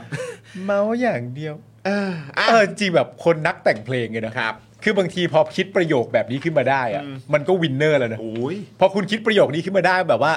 มันคือ โทษนะน้องแบบ โกลเด้นน่ะ พี่ไม่มีอะไรนอกจากเงินไม่รู้น้องก็ชอบไหม เออ คือมันคือแค่เนี้ยมันก็แบบมันเออมันใช่แล้วอะ ใช่สุดจริง ๆ แล้วมันตลกมาก ที่เห็นเขาโพสต์รูปตอนที่เขาแบบแข่งประกวดกรสุนทรภู่วะ เออเออเออ เนี่ยเขาบอกว่าเออทั้งทั้งโรงเรียนอ่ะมี เออ มีประกวดอยู่สองคนอะแล้วกูแล้วกูช นะกูจะกูจะทำหน้าไงดีวะเนี่ยเออแล้วหน้าแล้วหน้าแบบโอ้ยังโอบยังโอบเออครับผมใช่เลยเออนะครับ คุณเลเซอร์นะครับบอกว่าผมนำเรื่องราวของตะวันและแบมไปพูดหน้าชั้นเรียนมาแล้วนะครับ วันนี้เมื่อผมถามว่าคนที่โดน เพื่อนผมถาม เพื่อน ว่า ผมถามว่าคนที่โดนจับโดย 1 1 2 มีกี่คน ผมจำไม่ได้ก็เลยบอกไปว่าน่าจะมากกว่า 50 คนขอโทษด้วยนะครับ โอ้ไม่เป็นไรดีมากเลย ค ค รั รั บบ ผมนะครับ ดี ก็ มากเลย ช่วยกันส่งเสียงนะครับบอกต่อถึงเรื่องราวเหล่านี้ด้วยนะครับ ครับ ผม นะฮะนักเผาแห่งเอเชียแห่งเอเชียอาคเนย์แหละฮะคุณเพนนี่เออนะครับ คุณสุภาบอกว่าอยากแก้แค้นอาจารย์สีโรจน์เป็นชาวเน็ตอ๋อ ครับผม ผมนะครับไม่อยากเลือกตั้งแล้วครับ ครั้งที่แล้วเลือกอนาคตใหม่ ก็ไม่ได้มีความหมายอะไรเจอสว250อ๋อ คือจริงๆอันนี้ต้องต้องตีความคำว่าความอาจจะต้องตีความคำว่าความหมายกันใหม่ ใช่ใช่ นะครับ ใช่ ผม ใช่นะครับ ว่ามันไม่ได้มีความหมายอะไรเลยจริง ๆ หรือเปล่านะครับ ใช่นั่นน่ะสิเพราะว่าทุกวันนี้นี่คือแบบโอ้โห ผมว่าแรงกระเพื่อมมันเกิดขึ้นเยอะนะครับ ครับ นะฮะเอ่อคุณนายรับกินของบอกว่าเมื่อเช้าพี่ยุทธกับพี่หนุ่ยตามหาอะไรครับผู้ว่าราชการจังหวัดไม่มีออกมาแถลงเรื่องฝุ่นกันเลย อ๋อครับผม นะครับ อยากให้การจัดสรรงบประมาณ มีคนที่เข้าไปจัดสรรแบบจริง ๆ จัง ๆ มากเลยครับ ปรับให้มันสมควรกับปัจจุบันหน่อย อย่างหลาย ๆ งบที่เอาไปถมแบบเปิดเอกสารไม่ได้อย่างที่รู้ๆกันอยู่ของนักการเมือง ขอนักการเมืองที่กล้าๆเข้ามาบ้างครับนะฮะคุณลาคุณลาบุตินบอกมาอะไรนะฮะคุณยายาบอกว่าเพราะเงินเท่านั้นที่น็อกเอวิติง ค่ะ ที่น็อกเอวิติงคืออะไรอะ เพลง อ๋อเหรอ เพลงคุณเปิ้ลไอริน อ๋อเหรอ อ๋อ เพลงล่าสุดเขาป่ะ ใช่ เออ ที่เขาเต้น ผม เออ คุณเพลงเพลงคุณเปิ้ลไอรินที่เราเคยเอามาล้อนะ ใช่ เพลงแบบกิ้งกือหรือสักอย่างอ่ะ เออ something อ่ะเออ แต่ผมแนะนำว่าให้ไปดูเวอร์ชันพี่แจ๊ด อ๋อ พี่แจ๊ดเหรอ แจ๊ดเอาแล้วแม่ง อ๋ ไอ้เหี้ย อ ก็มาดีฮาร์ปอ่ะเออ โคตรฮา เออเออเออผมเห็นอยู่ แล้วทำไม่หยุดอ่ะ ไม่อยู่ก็โดนก็โดนสั่งให้ ไม่ ทำอีกอะ แล้วตับมันไม่มีอะไรเลยนะ ตับมันคือว่าแบบมึงต้องทำไปเรื่อยๆอะแล้วแม่งมีแม่งมีจังหวะหนึ่งที่ฮามากอะคือจังหวะที่คนยังไม่ได้บอกให้ออกไปอะแต่เขาจะออกไปเองอะ โคตรฮาเลยเหมือนประมาณแบบถามคำถามอะไรมาไม่รู้แบบ เอ้ยได้มาเออเอ อยังไม่ได้บอกให้ไปเอ้ยเงินแถวนั้นที่นอก everything โอ้ นะครับ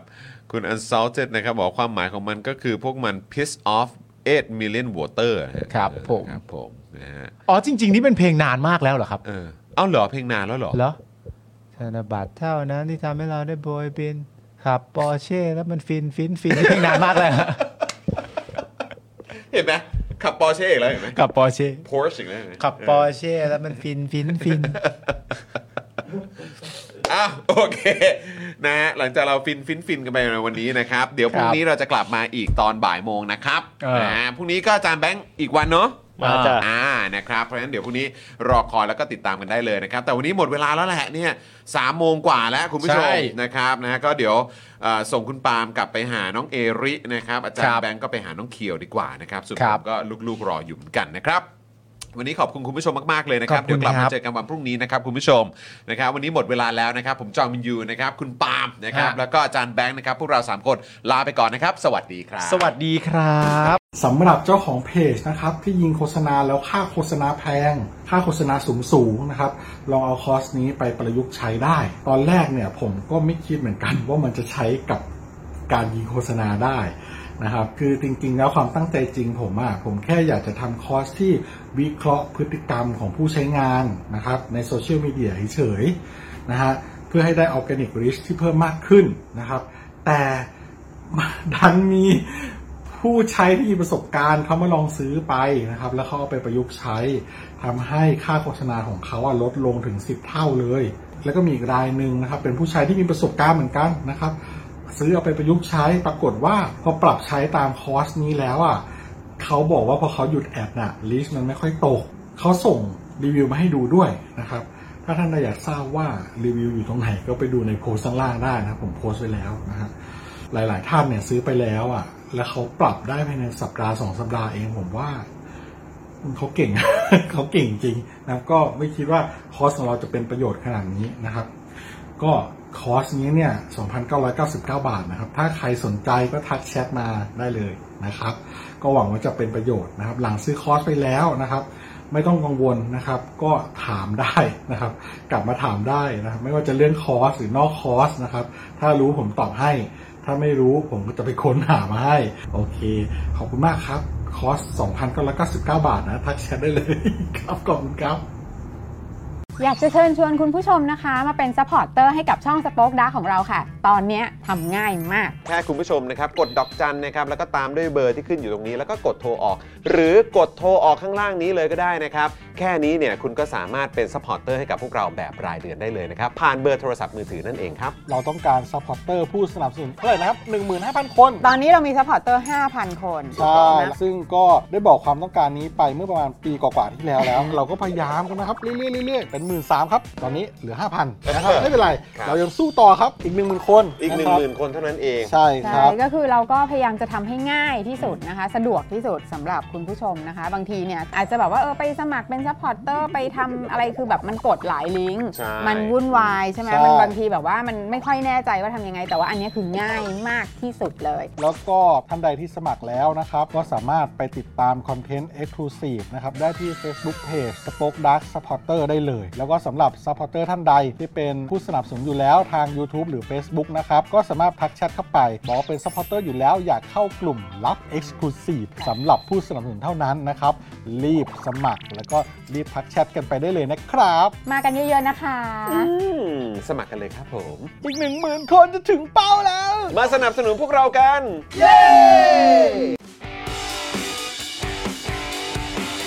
Daily t o p i c กกับจอห์นวินยู